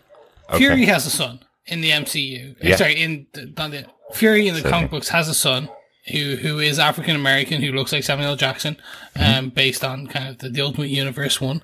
Yeah. Uh, I'm right about that, right? you are correct. Absolutely. Correct. Yes. So, the fact that in the MCU now, Fury has a wife, Mhm. and if it is the same character and Skrull that introduced um, um, Gravik to Fury, Yeah. what we could be getting into here is Fury's son is essentially Gravik. He was trained by Fury, brought up by Fury, lived with Fury because he lived. Gravik lived with this with this other female Skrull, who then in turn married Fury. So basically, essentially, what we'll end up getting is a father son battle. It's like Yeah, you yeah. trained me, I I loved you, you left us, Mm. you No, left me, you I left am my your father. exactly. Exactly. Well, yeah, that kind of that like you left us, like you, and Or- that's a a play on the the the, the comic yeah. books. Or, Yeah. no, I am your stepfather. Well, yeah. yeah. Yeah, daddy issues are all human. over the MCU. We, we there, there is that joke about uh, about these characters, right? So um, that is there. That's uh, that was in uh, She-Hulk, right? So um, so yeah, entirely possible. The the bonding moment between Gravik and, and Fury was over the fact that he has no parents. His his parents died in the war. That bonding moment where Gravik wouldn't even uh, nudge heads against Nick, which is the traditional greeting, until Nick had uh, commiserated with him about uh, about the loss of parents. So potentially, yeah, um, Varra and uh, and Nick might have adopted him, and they could have lived with uh, lived with the two of them uh, as he just arrived to Earth. Yeah. Um, yeah. Okay. Right. Quickly back to uh, who do you trust? Two final uh, people that we have to mention on here. Um, James Rhodes is James Rhodes a Skrull? He mentioned the meeting 15 years ago where he knew about Skrulls, but he's never mentioned anybody else, right? Uh, he's never mentioned uh, their possible existence to anybody else. And that throwaway line from Nick of um, "I'm not going to give up my DNA" as he walks out of the room is that a nod from Nick that he knows Rhodey is a Skrull. Uh, yes, I believe he is a Skrull. Okay. Yeah, I, I think he's a Skrull as well. And Really? then the Armor Wars piece is uh, the TV show that is coming out later in the kind of future of the MCU is Rhodes, who comes back and is trying to pick up the pieces of his life after being gone and being replaced for X amount of time. And his armor is out there along with all of Tony's secrets. Right. And he has to kind of pick up the pieces. That's what I think is the, the, the story and plan based on that he has been replaced. Interesting. And I'm actually more convinced that Rhodey is not a Skrull from this episode, weirdly. Okay. Just because I think it might be a good double bluff. The fact that he tried to take away Nick Fury's power, tried to, uh, tried to fire him. And then if he wasn't a Skrull and he was actually doing it as James Rhodes, I think that's, uh, even more of a, a dig at Fury where he's gotten to. Uh, but anyway, uh, interesting one to keep an eye on, uh, if we see James back in the future. Uh, final one then, of course, is Sonya herself, Sonya Falsworth herself. No. Is Sonya a Skrull? For me, I think this episode confirms she's absolutely not. Um, Yeah. She's just very, very good at her job. Yeah, absolutely. Uh, definitely not. Um, and certainly trust her. Again, it's just to that line from Talos on the train where it says, I hoped that they could coexist with humans. And that's the thing, you know, we're kind of, we're, it's the spectrum of, there may be some Skrulls that want to be in that coexistence with humans. I mean, to the point where Oh, yeah. ma- they'll marry them. So, you know, it could just be that she's a happy Skrull. Uh, she might be. She might be, except that she cut the finger off another Skrull to, to check and see if it was a Skrull. I think That's true. She may have That had. is true. Yeah, because she may they have had can, they are able to tell. Now, Although, Although, it- yeah, Gravik did say it's a bit more difficult when somebody's been in the forum, but they've Yeah. only been in the forum for for a little while. So Rogan hasn't been in the form for a long time Exactly, it's only a because couple of we only saw right. it in episode one. So yeah, So- okay, scrub that. And as I say, mine gets carried away Yeah. Because I kind of think anything's possible still. Absolutely, absolutely. But hopefully, some of the possibilities will be ticked off the board as we go on throughout the series. Uh, I think that's it for our Who Do You Trust? Our fun little mm, uh, final case note. Yes, absolutely. Any notes or quotes from you? No, I think I covered most of mine throughout what we've talked about. Yeah, same. I think I mentioned most of the quotes and most of the uh, most of the notes I had um, throughout uh, the discussion here. But I did want to mention that there is uh, a couple of callbacks to previous MCU stuff uh, in here. We do get a mention of are the Avengers coming from uh, from the Skrulls? They do uh, have that reference there. We have a reference in the beginning and the previously on to to the the return of Agent Coulson um, as a Skrull. So I thought that was quite a, quite a good call out. So Coulson is mentioned. I know it's just from a clip from Captain Marvel, but he is mentioned in the show. So uh, I wanted to call that out. Um, there also is the mention of uh, of um, Hydra in the conversation with Rhodey, and they mention Alexander Pierce, um, a as the mediocre ma- man who doesn't look like them. Uh, Alexander Pierce, if you remember, was the uh, the the uh, leader of Shield, um, the director of Shield back in Winter Soldier. So lots of little nods back to the previous MCU shows and movies. Yeah, absolutely. Um, I had had mentioned it previously, just the Emperor Drogue's colony. Um, it would be good to know what the colony is. Is Yeah. it a, a spaceship type colony? Yeah. Is it a remnant of Skrullos? Um, Or is Emperor Drogue the Emperor of the Kree and he's holding some Skrulls in Yeah. a colony or in yeah, a prison or something exactly. like that, maybe? Like, yeah, it's a penal col- Yeah. colony or something. Because Yeah.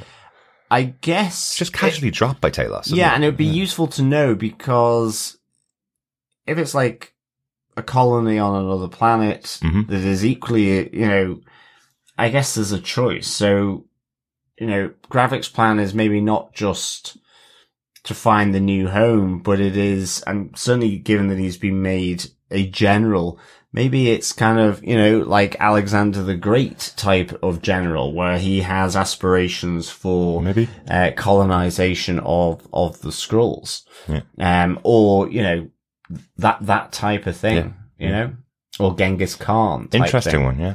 Yeah. Time will tell. Four more episodes to go. definitely. Uh, but let us get on to our defense Mm-hmm. then. Uh, Chris, do you defend Secret Invasion episode two promises? Yes, I do. this some amazing scenes, very much on par with episode one. Um, even on a rewatch for me, um, still very much enjoying where the show is going.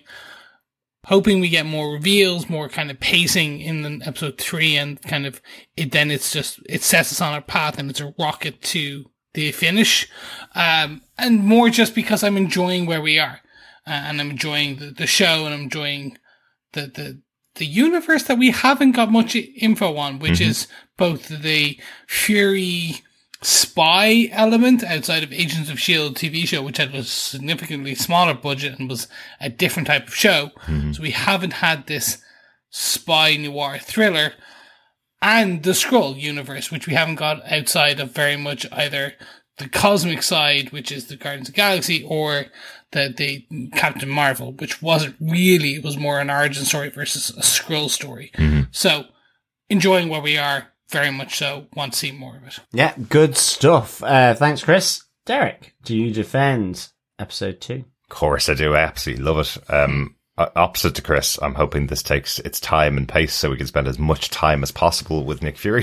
to be honest, I'm hoping that it gets to episode six and it goes, come back next week for episode seven. This is a 52 episode uh, show, which will last all year. And season two has been confirmed as another 52 episode show. Uh, no, that's, uh, that's a, a bit too much, but absolutely loved it. Yeah, really, really enjoying it. The, the performances in here are great. Great to see, um, James Rhodes and, uh, Nick Fury have that moment on screen. I thought they were really good. And, uh, and that moment on the train with Talos and, and Nick, um, introducing another great new phrase, uh, for, for Nick Fury. Tell me something I don't know about this topic. What a great interrogation method from Fury. And speaking of interrogation, uh, yeah, Sonya's interrogation of, uh, of the Skrull was fantastic. Um, and yes, Gravik's uh, breakout in the butcher shop is uh, is very cool. Um, another John Wick style uh, style scene. I thought it was cool. Yeah, excellent. So yes, um, highest of of recommends this is my favorite uh, favorite show and highest of defends for me. Excellent stuff. But one tiny thing didn't mention that that just sparked at me, Chris. You mentioned about a lower budget on Agents of Shield. I love the nod to the lower budget uh, job that Rhodey has, uh, where he says, "My other suit's made of titanium, so this one's actually I, I, I considered a big saving for the U.S. government." Uh, like that. Anyway, sorry. How about you, John? Do you defend episode two of Secret Invasion Promises? Yes, uh, I certainly do defend episode two. I, I'd give it four and a half green blushing brides out of five. Um, Really yes, interesting. I, I really enjoyed this. Um, I slightly more than the first episode because I actually I like the pace of this much better. I think I think it is ratcheting up, uh, and it needed to. Um, but I think it's it's part of the overall plan. Um, so I liked I, I liked it. I thought it just it came in really nicely from the first episode. Um, I just I really like that personal dimension that was framed there in 97 um with you know Nick Fury and his promises and that sort of forming the basis of of Gravik's plan. You- we've got potential for um well, more than potential super Skrulls on their way uh, in some form or another um i really thought yeah the colonel rhodes with nick fury just a great scene um in a very posh tavern uh, was really good. Um along with sonya falsworth's interrogation. I really love this character. It's one of those characters where you just go i really hope this character of sonya falsworth makes it to the movies as well as Yeah. in in tv i i could just really see her being uh, a stalwart of of these of this side of um the the MCU in Right, general. right. Uh, so I'm I'm really fingers crossed for that. Um, I love all the intrigue. You know, I think again it just opened it up. Whether it's Gravik's plan, you know, G'iah, Talos, all these different relationships changing, and you know, it, it's one of those things where I'm still not entirely settled on some of these Mhm. on, on, on where they're going and how they're going. Um, but I'm really, really enjoying it. Um, and of course with the big bombshell of Nick Fury and his, uh, green wife, um, really good. Uh, i- intergalaxy marriage. It can only, uh, annoy the far right. So what's not to, to like about it? Um, And I think, uh, yeah, it was just really good from top to tail. So, um, yeah, four and a half green blushing brides out of five.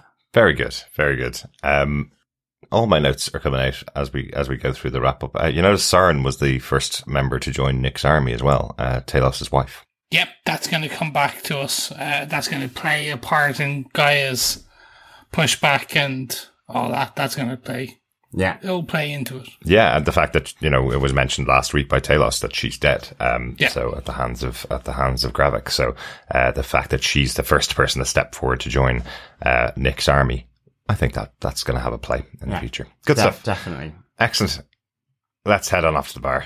Yes, we are off to Burner's Tavern for our pub quiz for episode two of Secret Invasion. Absolutely. Second question. Make sure you put it together with the first question. And if you get all six answers, put them together at the end of the season. Email us to feedback at tvpodcastindustries.com with all six correct answers. And you could be in with a chance of getting your hands on some Nick Fury Secret Invasion goodies.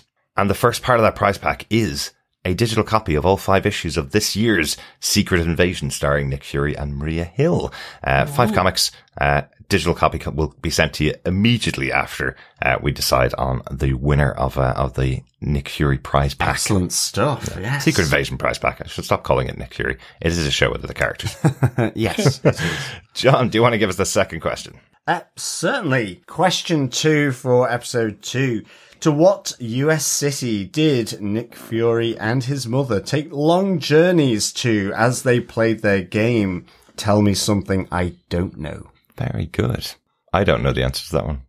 Um, I do. Off the top of my head. You got it written down in front of you, though. Yeah, exactly. But I, I don't have it written down in front of me. John, do you want to give the question one more time? Certainly. To what US city did Nick Fury and his mother take long journeys to uh, as they played their game? Tell me something I don't know. Good stuff. Put that together with the other answers. Email us to feedback at tvpodcastindustries.com by the end of the series, and you could be in with your chance of getting your hands on the Secret Invasion prize pack. Uh, pop on over to our website at tvpodcastindustries.com and you'll get the uh, other questions uh, that we've asked for the rest of the se- season. Excellent. Yes, this episode of TV Podcast Industries is brought to you by our supporters on Patreon, including the one and only Sam Loyns. Thank you so much, Sam. Thanks so much, Sam, for your support. Yes, great stuff. Thanks, Sam, for your support. Yes, you can be as cool as Sam and support us monthly for any amount over on patreon.com slash TV Podcast Industries. Or if you'd like to support us with a one-off donation, you can pop on over to buymeacoffee.com slash TVPI and buy us a coffee. Or more, just buy a, a donate an amount on a one-off piece that will buy Derek, who is editing to the wee hours of the morning, a coffee. Or just some form of beverage, potentially alcoholic, potentially non alcoholic, potentially just water. Whatever he is, whatever is going to wet his whistle that particular night of editing. So we will appreciate mm-hmm. it. Yes, you can go remember that is buymeacoffee.com slash TVPI or patreon.com slash TV podcast industries. Don't want to do either of those? Don't worry. You can also support us by subscribing to the podcast and sharing it with your friends because sharing the podcast is what, gentlemen? Sharing the, love. of course. The Skrull love. Yes. The Skrull love. Yes. Well, that's exactly what Nick Fury does. But let's not talk about that. Exactly. Uh, but let us get into our feedback section from our fellow defenders uh, and hear their thoughts. Our first email comes in from Coffee and Vodka, who says, Greetings, fellow species bender defenders. it's been a while since we've seen Marvel on the small screen. Few better characters to start with than Nick Fury. This, even though the first episode has gone out of its way to say don't expect much from an unprepared old man who is facing an enemy that is Legion. Also, Ross has already been iced and we're fridging Hill. Good luck. Not much to say about this dire scene setting first episode other than Fury had best get his groove back real quick. After the months long dearth, I'll take anything, including Dire. Welcome back, Kevin. K-E-V-I-N, of course, from, um, She-Hulk. Four false furies, damn dirty bombs, and hills to die on out of five. Peace and take care, coffee and vodka. P.S. Here's to hoping for an appearance of the Super Skrull. Hmm, yes, we could be getting that uh, later on in the series. Yeah, great stuff, coffee and vodka. And nice to have you back with your uh, thoughts, your dulcet thoughts on uh, the Marvel episodes. Yeah, I completely misread uh, his note there saying it was a dire scene setting first episode. And then he gave it four out of five. And I was going, oh, no, he means it's a dire situation for Yes, everybody. yes. I get it. Okay. Good stuff. Yes, thank you so much, Coffee and Vodka. We also have an email from Russell Hooper who had this to say Hi, guys. Chris, many congratulations on your new son. Thank you very much, Russell. Uh, I, a question, if I may. His name is Miles. Any Star Trek influences in the name? No. Uh, I was more of the spider kind of. I have Miles Morales, and then his initials are MJ. Um, so therefore now he is uh, kind of Spider-Man's girlfriend, wife. I just thought it was cool having all the initials and then the Miles Morales. But additionally, we did give him a middle name, which is Alexander, or just short for Lex, i.e. Lex Luthor. So I'm giving him both a hero I love it. and a villain. Very he can good. be whatever he wants to be. So he is both DC and Marvel. Um, and he, yeah, we're, we're going with all of it. I love it. But if he does grow up to be an Irish engineer and working in space, uh, you can say it was actually inspired by Miles O'Brien, uh, the chief engineer of uh, Deep Space Nine. Oh, that's what they're going for. Oh, There yes, yes, then yes. I'm going to say yes. He's Irish. The only problem is he's Miles with a Y instead of an I. Uh-huh. So we can just say Miles O'Brien actually was with a Y, you know, because he's Irish. He's a bit different. there you go. There you go. There you go. Who also served on the Enterprise. Yes, he did. Yes, yes, he did. also D Nine and everything else. He was also in the commitments. He was. He was He also the actor served on the was. commitment. Miles O'Brien was not in the commitments. That would be well, we don't know. There's a lot of timey-wimey, strange Yeah. back and forth in space. He was fixing the amps. He's like, I Yeah. can't do it, Captain. That's And, uh, I know it is, but I can't Not- remember not Miles Irishy. O'Brien's uh, famous thing. Uh, thanks, Russell. You know, this is going to be a weird one. Anyway, Russell went on to say, I looked at IMDb and they say Cobie Smulders is in five episodes of this series. Not sure what to make of that or even if IMDb is reliable, but there it is. I'm leaning in that she and Fury faked her death. As always, great show, guys. Keep it up, Russell. Thank you, Russell. And as you have heard from my thoughts at this at point five, I believe they have also faked her death. So yes, I am with you on that. Uh, uh, yeah, absolutely. Um, thanks, Russell. Um, maybe it's just her dead body. Maybe it's just flashbacks. There'll be flashbacks of her sort of lying on the ground, dead. Well, the credit that she has on the show is um, special guest star, um, which just simply in credits means she gets paid more than someone that just came in for one episode. So if she appears in five credits, she'll get the, that pay for five credits. Um, but don't trust IMDb. Uh, IMDb is um, editable by uh, me. Um, and by uh, most people who have an account for IMDb, so it's not necessarily true uh, as to whether I, I heard a heard a great a great uh, conversation or I saw a great conversation the other day uh, on Twitter between um, two people who work in payroll um, of uh, of big uh, television companies who were basically saying don't ever trust anything on there. I work in payroll. I know exactly how many episodes a season has because I have to pay people by the episode number. So if I'm telling you there's five episodes in a series, just because IMDb says six, uh, doesn't mean uh, that they're- that IMDb is right. And the response from the other person on payroll said, uh, yeah, I once uh, amended credits to say that um, that Daniel Radcliffe was in Glee just to see uh, people freak out about it. So there you go. so uh, don't trust IMDb; it's editable by anybody. Um, but I think it's just the credits. It's a great way to keep it hidden that she dies in the first episode, isn't it? As well. So um, that's true. that's not saying she won't come back, but it's not necessarily to do with the credits on IMDb. So there you go. Maria Hill to come back as a zombie. Oh, Yes. Marvel Zombies Yeah, exactly. coming to your screen soon from uh, from Disney. There, that is in production, isn't it? So, yeah. Yep. There you go. Good stuff. Thanks, Russell. Over on Facebook, Donald Dennis says, "In all, it was a pretty good start, though I will miss Hill for the rest of the series. There are there were some things I think they meant to be clear, which are not. Those bombs were not the dirty bombs uh, they were so afraid of, right?" Um, no, they're not, Donald. Um, I think that was called out in the second episode here that Yeah. that was just a way to, to draw out Fury and Talos, um, to make sure that they came to the square to, to scare them into coming, I think. Um, that's what that was. Uh, Donald followed, followed up with another message saying, having listened to your episode on episode one, we have different understandings of the exchanges between the Skrulls.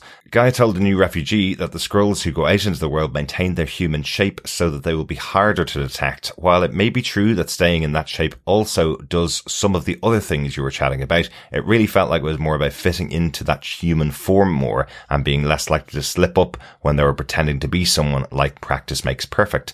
Also, it's a bit easier on the budget. Um, can Skrulls shape shift into looking like other Skrulls? I'm still not certain what the pods the humans are attached to are supposed to do. Do they restrain people and allow Skrulls to access their memory? Does it only form a connection when they're touching it, or is there a long-term connection that the Skrull can access when they aren't touching it? If the human is, dis- is disconnected, will that have any effect? In that, in what episode do you think we'll see Ross attached to one of those things? I like how they're being fairly economical with the effects. Uh, warriors stay in human form and how they really hid Fury's transport with clever lighting when he came on screen. It feels like maybe they planned this all out. Good stuff, Donald. Yeah, thanks, Donald. I like to think the idea is beyond just kind of it, it practice makes perfect. It, it allows them to do more than that. Like they can turn their blood from green to red because they've shifted for that long. But yeah, it could just be a practice makes Yeah. perfect. But I, I, I do like the idea that it's greater because people are looking for Skrulls or have been looking for Skrulls for longer. So hmm. Yeah. Yeah, good stuff. Thanks, Donald. Um, also on Facebook, Victor Von Doom says, Greetings, Defenders. Let me start by saying I have been a fan of Nick Fury since he was Sergeant Fury of the Howling Commandos mm-hmm. and Agent of S.H.I.E.L.D. In the Marvel Comics. I love the Cold War spy thriller premise wrapped in the MCU. Gravik reminds me of Karli from Falcon and the Winter Soldier. Mm. Emilia Clarke let a bit of a Khaleesi peek out when G'iah learned of her mother's death. Looking forward to Fury getting his super agent mojo working. Excelsior, Victor Von Doom. Uh, thank you so much, Victor. Yes, well, yourself and Derek shall have to do a sort of nerd off. fury off. yeah, Fury off. Uh, a furious Fury off uh, over Nick Fury. Um, yeah. I I must say, I've always loved Nick Fury because with Doctor Strange, then everything always pointed towards Strange Tales, and of course they were side by side Yeah. uh, in that comic as well. So, um, big fan of old uh, Nick Fury. Plus, also there was a weird comic which I can't remember what it was called in the UK, which always then had his Howling Commandos in there. It was like it was kind of before Marvel was really in the UK. Yeah. Um, and I they, think we they- looked, yeah, I think we looked up looked it up before. I think it was just called Marvel War Comics, and they had um they had bits of uh, of stories from Sergeant Fury and Silent Commanders. But they, it Yeah. was in a completely different print. It was like Yeah. in a British comic. I just can't remember what it was called. Um, so yeah, it was good though. Mhm. Enjoyed it. Absolutely. Absolutely. Good stuff. Thanks, Victor. Brandy Lee Anderson says, fairly good start. I already prefer the MCU take on Secret Invasion as far as Skrulls are not a monolith. In the comics, Skrulls equals bad, and in Captain Marvel, Skrulls equals good, with the caveat their hands weren't completely clean, but I like this more realistic take in which not only are there Skrulls that are on our side, as well as those who are against us, but to dive even deeper, they all want the same thing in the long run but their means to go about achieving that goal are completely different. Not to mention that in this episode, they've had the same dynamic to a lesser extent within the humans in the spy game. You have Fury and Hill, who have Skrulls they consider friends and allies, and on the other side, you have MI6 Lady, who appears to be more on the extreme point in which you just eradicate all Skrulls and be done with it. Not only is this all more indicative of real life, it's just an all around more interesting and complicated storyline. Side note, I wonder how Monica's after credit scene from WandaVision will play out in all of this. I think seeing Monica will be more likely and imp- impactful than seeing Carol Danvers. Ooh, I like it, uh, Brandy. Yeah. Yeah. yeah, I think that's a really good call. Mm, it is, isn't it? Yeah. It, it's going to be an interesting one to see whether that actually pans out, though.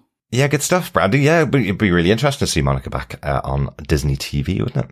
Yeah, I, Yeah. for sure. Be quite a cool yeah. choice. I know obviously they're all filming together for for the Marvels during this time, so it could be quite easy to get all three of them in there for a little uh, a little moment, Yeah. all the Marvels together uh, on on the TV. Absolutely. And, and I think that more complicated story makes all the motivations much more complicated for figuring out, or at least with all the different intrigue and possibilities, because it's, there's complicated motives coming in on it. Um, you know, I mean, effectively, the Skrull we see here in episode two, she's married to Nick Fury. Her motivations very different, um, compared to another Skrull, um, who's not married to a human, for Yeah. example. Um, but could be pro-human. So yeah, it's really good. And it, it kind of, it makes it a little more tricky to navigate in terms of certainty, I think, um, for sure. So yeah, good stuff. Thanks, Brandy. Yeah, Thanks, Brandy. We also got some feedback from Dr. Bob Phillips, who had this to say. They can't have killed off Hill, not after an entire Legends clip show about her. Very much enjoying the Cold War double and triple dealing twists and turns.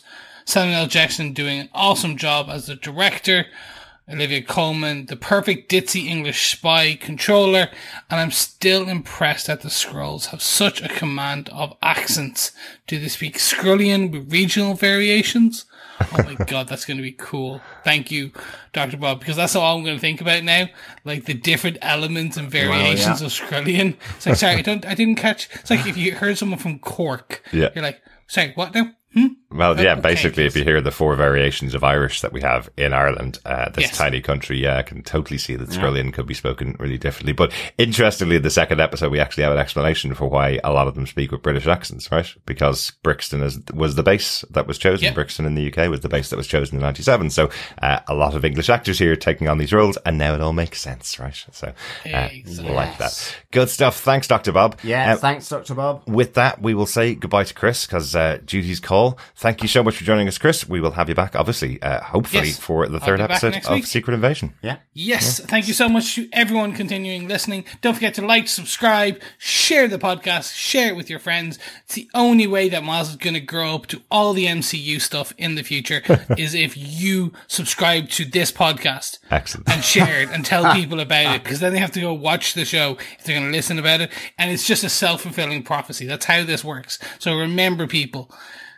Thank you very much, and please like, subscribe, and share. I love it. I love it, Chris. Uh, we are going to continue on Yeah. with the feedback, but thanks so much, Chris. We'll talk to you again next week. Yeah. See you, Chris. Much. Bye. Bye. Great stuff to continue on with the feedback on episode one. Kelly Burgess says it blew my mind. Two of my favorite characters gone in the first episode. I'm really hoping that Ross isn't dead, that maybe he's being held captive and hated that Hill thought it was Fury in her last moments. This show has me really excited for Marvel once again, hoping it keeps getting better. Excellent stuff, Kelly. Yes, uh, characters could be a falling thick and fast in in this show. Hopefully, most of them will now change to a Skrull, but who knows? Um, or is it just a grand plan of one Nicholas Fury? Yeah, you know. Who knows? Good stuff. Um, thanks, Kelly. Uh, also, Ray from Into the Night, the Moon Knight podcast, says, just managed to watch it now. Really enjoyed it. It was measured and I enjoyed the pacing. The two main reveals was Emily Clark revealed as Talos's daughter and the totally shocking ending. No. Gravik has been well established all just in this one episode. So looking forward to the coming episodes. Not being able to trust anyone is a great premise and the show immediately has created that paranoia that was so well done in the comics. Thanks so much, Ray. Great to hear from you. Um, yeah, absolutely. Shocking ending for episode one. Shocking, I guess, maybe for some, uh, ending for episode two. Yeah. And yes, lots of twists and turns here for those to keep uh, you concentrating through the uh, the six episode series. Yeah, yeah. Absolutely. Thanks so much, Ray. Uh, Chris Harrelson says, watched the show last night and listened to your podcast today. You guys always help me think of things that I didn't catch on first viewing. And he has a question for us. So when you get a screener copy of a show to view it ahead of the air date, is it still a physical disc they send you or do you have some kind of code that you use to watch it digitally? It most certainly is a code uh, and you watch it online. Yeah, it's a site. It's uh, specifically a site. The reason why I wanted to mention it is just because of the reason we didn't record last week, didn't record our, our episode uh, two last week, and why we may miss a couple of things if we record in advance. Um, so it is digitally streamed. We only can watch it a few times um, before it airs. What we do when we're writing our notes for an episode is we normally rewind back and forth and catch things on subtitles and that kind of thing. And it's not as easy to do on the screeners. While we absolutely appreciate them and it's great to see them in advance and it gives us time to prepare uh, to record podcasts, they're awesome. To, to be honest, to be to get a couple of episodes in advance it is much nicer being able to watch it after other people have seen it and catch things that you may not have caught on first viewing uh, or second it. viewing. So. That's it. And increasingly, like Derek said, it's normally you only have so many views of them, Mm-hmm. or they put a really, as was the case here, quite a short window on it yeah. in terms of when they're live for that preview screener watch. Yeah, we had 26 hours and uh, 16 of those hours we were all working. So uh, so it uh, made it really difficult uh, to catch that. And of course, we had to sleep as well uh, during that time too. So, uh, but a good question, Chris. Thanks very much. Hope that hope that helps you out. We pop on to episode two feedback. Feedback on the second episode, John. Yes. First up on email, Coffee and Vodka says, Greetings, fellow Fury following defenders. It's too bad they didn't release episodes one and two together to the general public. Paired with one another, they provide a much more immersive experience moving from global imperative to personal stakes. And it doesn't get much more personal than a Mrs. Fury who finds it easy being green. The separation of Talos and Nick came as a bit of a surprise, but not as much as Fury's anger. What did he expect after not finding them a home world and a years long disappearance? After Gravik's speech to the council, I must admit I'm kind of on his side, especially after his words about dogs versus humans. The second separation of Fury and Rhodey came as a complete surprise as well, and seemingly points to Rhodey being a scroll, trying to take Fury off the board early. Either that, or it's the biggest red, mm, green herring of the series. Cobie Smulders, according to IMDb, is in all six episodes, does an unseen body in a casket count. Olivia Colman, for the second time in as many episodes, stole the show. Bit of a slow start, but still very intriguing. Looking forward to episode three. Four green thumbs, disarming mojos, and Frau Furies out of five. Peace and take care. Coffee and vodka. Great stuff, coffee vodka. Yeah, good stuff there uh, from Coffee and Vodka. Um, yeah, interesting. Does Cobie Smulders uh, count when she's in a casket uh, with an unseen body? Possibly. I really don't know. Some of these uh, contracts could be quite strange, I guess. um, or whether it's to do with the recap. You know, Yeah. we, we see that again. Is it about flashbacks that might happen, or is she still alive and is going to pop up um, as a zombie to connect everything into Marvel Zombies? Everything's connected, or just simply be some kind of overarching uh, part of a master plan? Um, know. You know, never can quite tell. Um, agree, Olivia Colman, really, really good. There is just a feeling of ease with how she puts across um, Sonya Falsworth, um, and I guess you know a, a little bit. Um, a little is a lot with her, um, and I think that's really a good use uh, of, of her for sure. Um, and yeah, I, I, would agree. I, I think the uh, the Fury and uh, Talos did come as a shock, but I guess it is quite a large bombshell. In fact, a million Skrulls worth of a bombshell. Definitely. Um, and given everything going on, then maybe it's just exasperation. Um, and he might actually be three steps behind rather than three steps ahead. So Maybe. it's just, it's difficult to know a really good intrigue just across the board, uh, Yeah. for sure. Yeah, I, I, do also agree with you on Gravik's comments about humans versus dogs. The way he describes it as um, dogs don't destroy their own uh, habitat. Uh, the way he describes it from that external view that the Skrulls have uh, does make it very uh, convincing argument. Uh, great stuff, Coffee Vodka. Thanks so much for your email. Yeah, thanks again. Uh, back over to Facebook where Heather Wallace says, one of the things I love about the MCU is how characters are friends and allies. The emotional connections feel very authentic. Mm-hmm. I enjoy seeing them develop from a place of respect, particularly between characters who have been on opposite sides. Fury and Talos are one of those friendships. I really liked the genuine affection between them last week. So to have Fury throw Talos out this week was upsetting. I'm hoping that it is happening early in the series, which will mean they are reunited by the end, as long as one doesn't have to sacrifice themselves for the other. The whole series has given me serious 80s flashbacks from the Cold War paranoia to Ben Mendelsohn. I watched one of his first TV shows back in 1985. It's called The Henderson Kids, if you're interested. His girlfriend was played by an equally unknown young performer called Kylie Minogue. Interesting. Interesting Ba-dum, ba-dum. stuff. Yes. Um, thank you for the offer of uh, Henderson Kids. Um, I'm not too sure whether I will take it up though, but I, I would just like to see. find it. Yeah. Well, that's true. That's the other side. Yeah, it'd be interesting to see some of Ben Mendelsohn's um, early work for sure, because you know, for me, he zoomed out of nowhere in a sense uh, from with uh, Rogue One uh, as director Krennic. Uh, e- even though being in The Dark Knight Rises, it was just that association, but it was a much smaller part that Yeah. he played in that, and then obviously getting the the role in Miss Marvel. So. Uh, it didn't come from nowhere. That's the point. Yeah, and I, you know, I'm sure there's some really good back catalogue of his work there. Um, you know, so yeah, might say it, might not. Yeah. Um, I prefer Kylie's music maybe to her acting. I thought you say. did watch about six years of, uh, of her on Neighbours, though, John, didn't you? I did, but that was Neighbours. That was Neighbours. Yeah, it wasn't the acting either. Uh, And then Home and stuff. Away. Yeah. No. Because they were on a beach. Yes. Yeah. That- and that was her sister Dannii, wasn't it? Was on that. Oh, I don't remember entirely.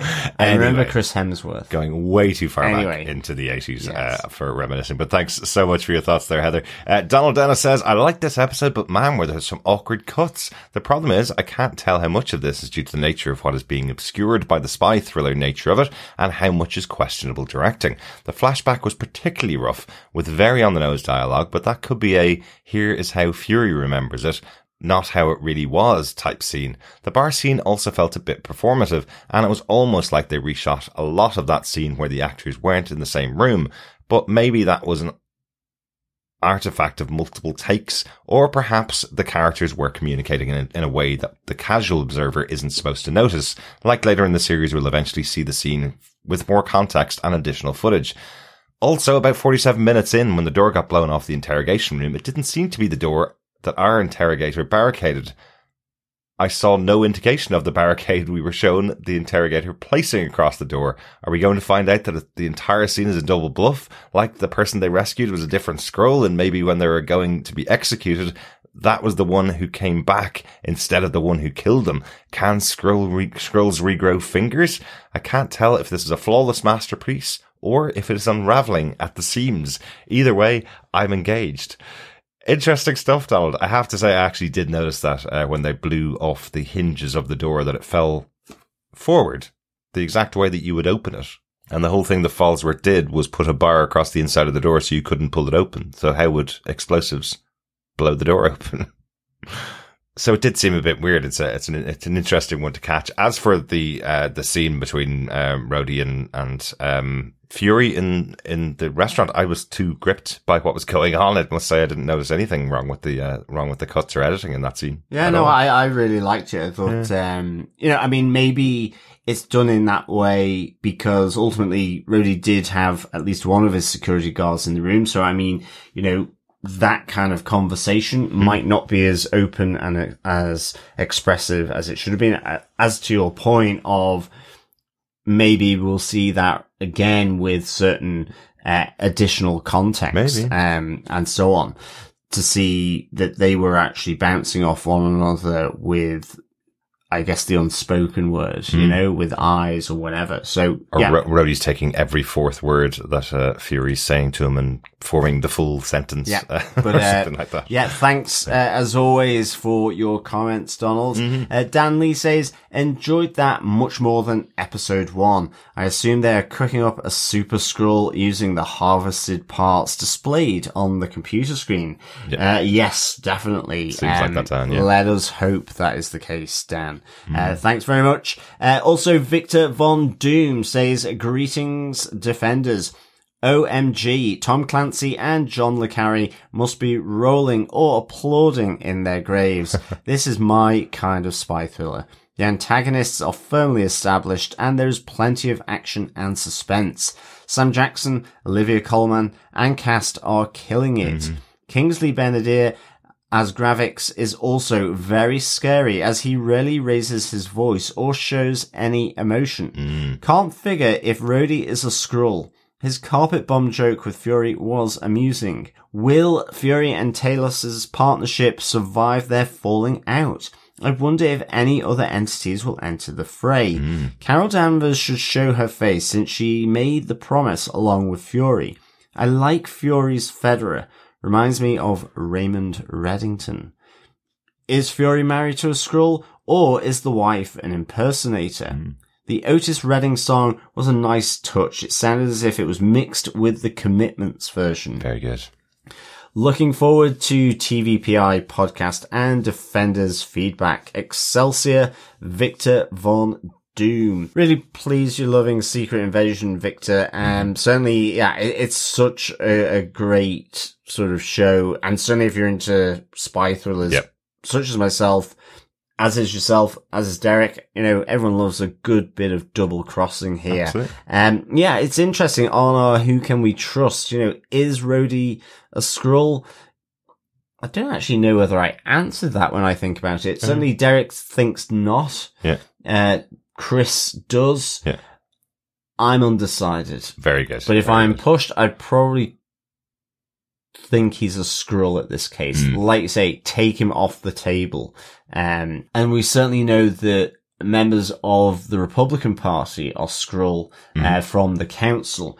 Although we know the president isn't yet. Yes. And one of the interesting takes that I heard recently around the opening credits above the, uh, and away from the AI stuff is that when you see Moscow and you see London, the, you know, the cathedral in Moscow, Red Square and like Big Ben, they're all green. Whereas in the, the part with the White House, that is still pristine white. That's right. and it's green clouds above it, you know, kind of the impending danger, mm. but ultimately the purity of the White House is still intact. And that may extend beyond the president to include his personal staff, like Rhodes. So mm.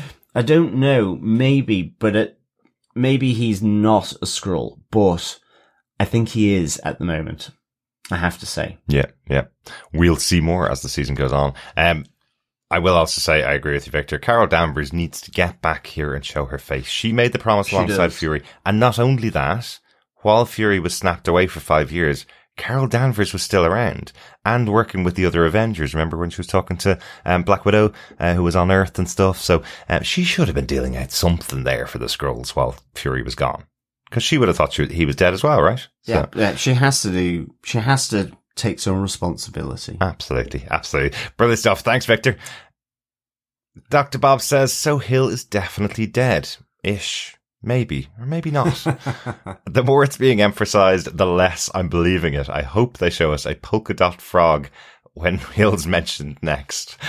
Nice one. Uh, I did love the story and game on the train as a method of ex- exposition, plus a stark reminder that apartheid was uh, America was within a lifetime. Olivia Colman, the torturer, indeed, the whole of the butcher shop scene was gory and impressive. Gravik must surely be the first Welsh alien revolutionary to make war on the planet. Great stuff, Dr. Bob. love the, I love Gravik's accent. I was, I was trying to catch it, um, when he was talking. I was going, the fir- I think the first words he says, I was going, is that, is that a Manchester accent that I'm hearing? Where's that from? No, it's Cardiff, uh, which is in Wales. Yes, and it, it kind of certainly around North Wales, which Cardiff ain't, but Liverpudlian, I think, like Can- soft Liverpudlian, Right. can sort of merge Yeah, a bit into to Welsh Very good. Very good. um, tone, tonally at least. Uh, yes, but uh, yes, certainly Welsh alien revolutionaries. I think he's probably the first. Yeah, for sure. Great stuff. Thanks, Dr. Bob. Great stuff, Dr. Bob. And finally on this episode, Brandy Elise Anderson has a theory. She says, I wonder if Gravik went and lived with Fury and his wife back in 1997, and that's why Gravik has taken Fury's actions, or lack thereof, so hard, because Fury's wife is the Skrull who introduced Gravik to Fury in the meeting. Interesting. Very good, Brandy. I think that's uh, that was Chris's um, theory earlier on as well, wasn't it? So similar theory to that that Gravik went and maybe lived with Fury and his wife. So, um, but it's like it could, it could have been all the way back then in 1997, and Fury maybe got together with his wife before that. Yeah. Yeah, I, I guess given the uh, cliffhanger at the end of this episode, we'll probably find out much more about their relationship at the start of episode three. Yes, good stuff. Uh, good theory. Thanks, Brandy. But thank you so much, fellow defenders, for all your feedback. It is great to get your thoughts on episode one and of course this episode, episode two. Um, keep your thoughts, comments, theories, questions, uh, coming in, uh, for the remaining episodes of Secret Invasion. It's certainly a show that lends itself to huge amounts of discussion love it. given all the possibilities coming from this spy thriller. Absolutely. Uh, so yeah, thank you so much, fellow defenders. Yeah, make sure you subscribe to the podcast over at tvpodcastindustries.com. And if you do go over there to the website, again, you can find uh, all the questions to our Secret Invasion pub quiz. And if you do subscribe to the podcast, uh, you will also be getting our coverage of The Witcher Season 3. The first five episodes of that dropped on the 29th of June. Now, because it's a Netflix series and all five episodes dropped at the same time, uh, we don't have a schedule for when we're releasing it, but we are hoping to co- record our, fir- our coverage of the first episode of The Witcher Season 3 this week, uh, ahead of episode three of Secret Invasion, but we've just got to plan it out. Uh, make sure we all have availability to do that. So it will be coming soon. You can get your thoughts in on The Witcher to feedback at tvpodcastindustries.com or pop on over to our Facebook group at facebook.com slash groups slash TV podcast industries. There's a spoiler post up there for all five episodes. So whatever way you watch it, if you want to share your thoughts with us as you go, uh, you're more than welcome to. We'd love to hear them. Yes. Uh, but we will be back with episode three of Secret Invasion next week. But in the meantime, keep watching, keep listening, and keep scrolling. Be careful who you trust. Bye.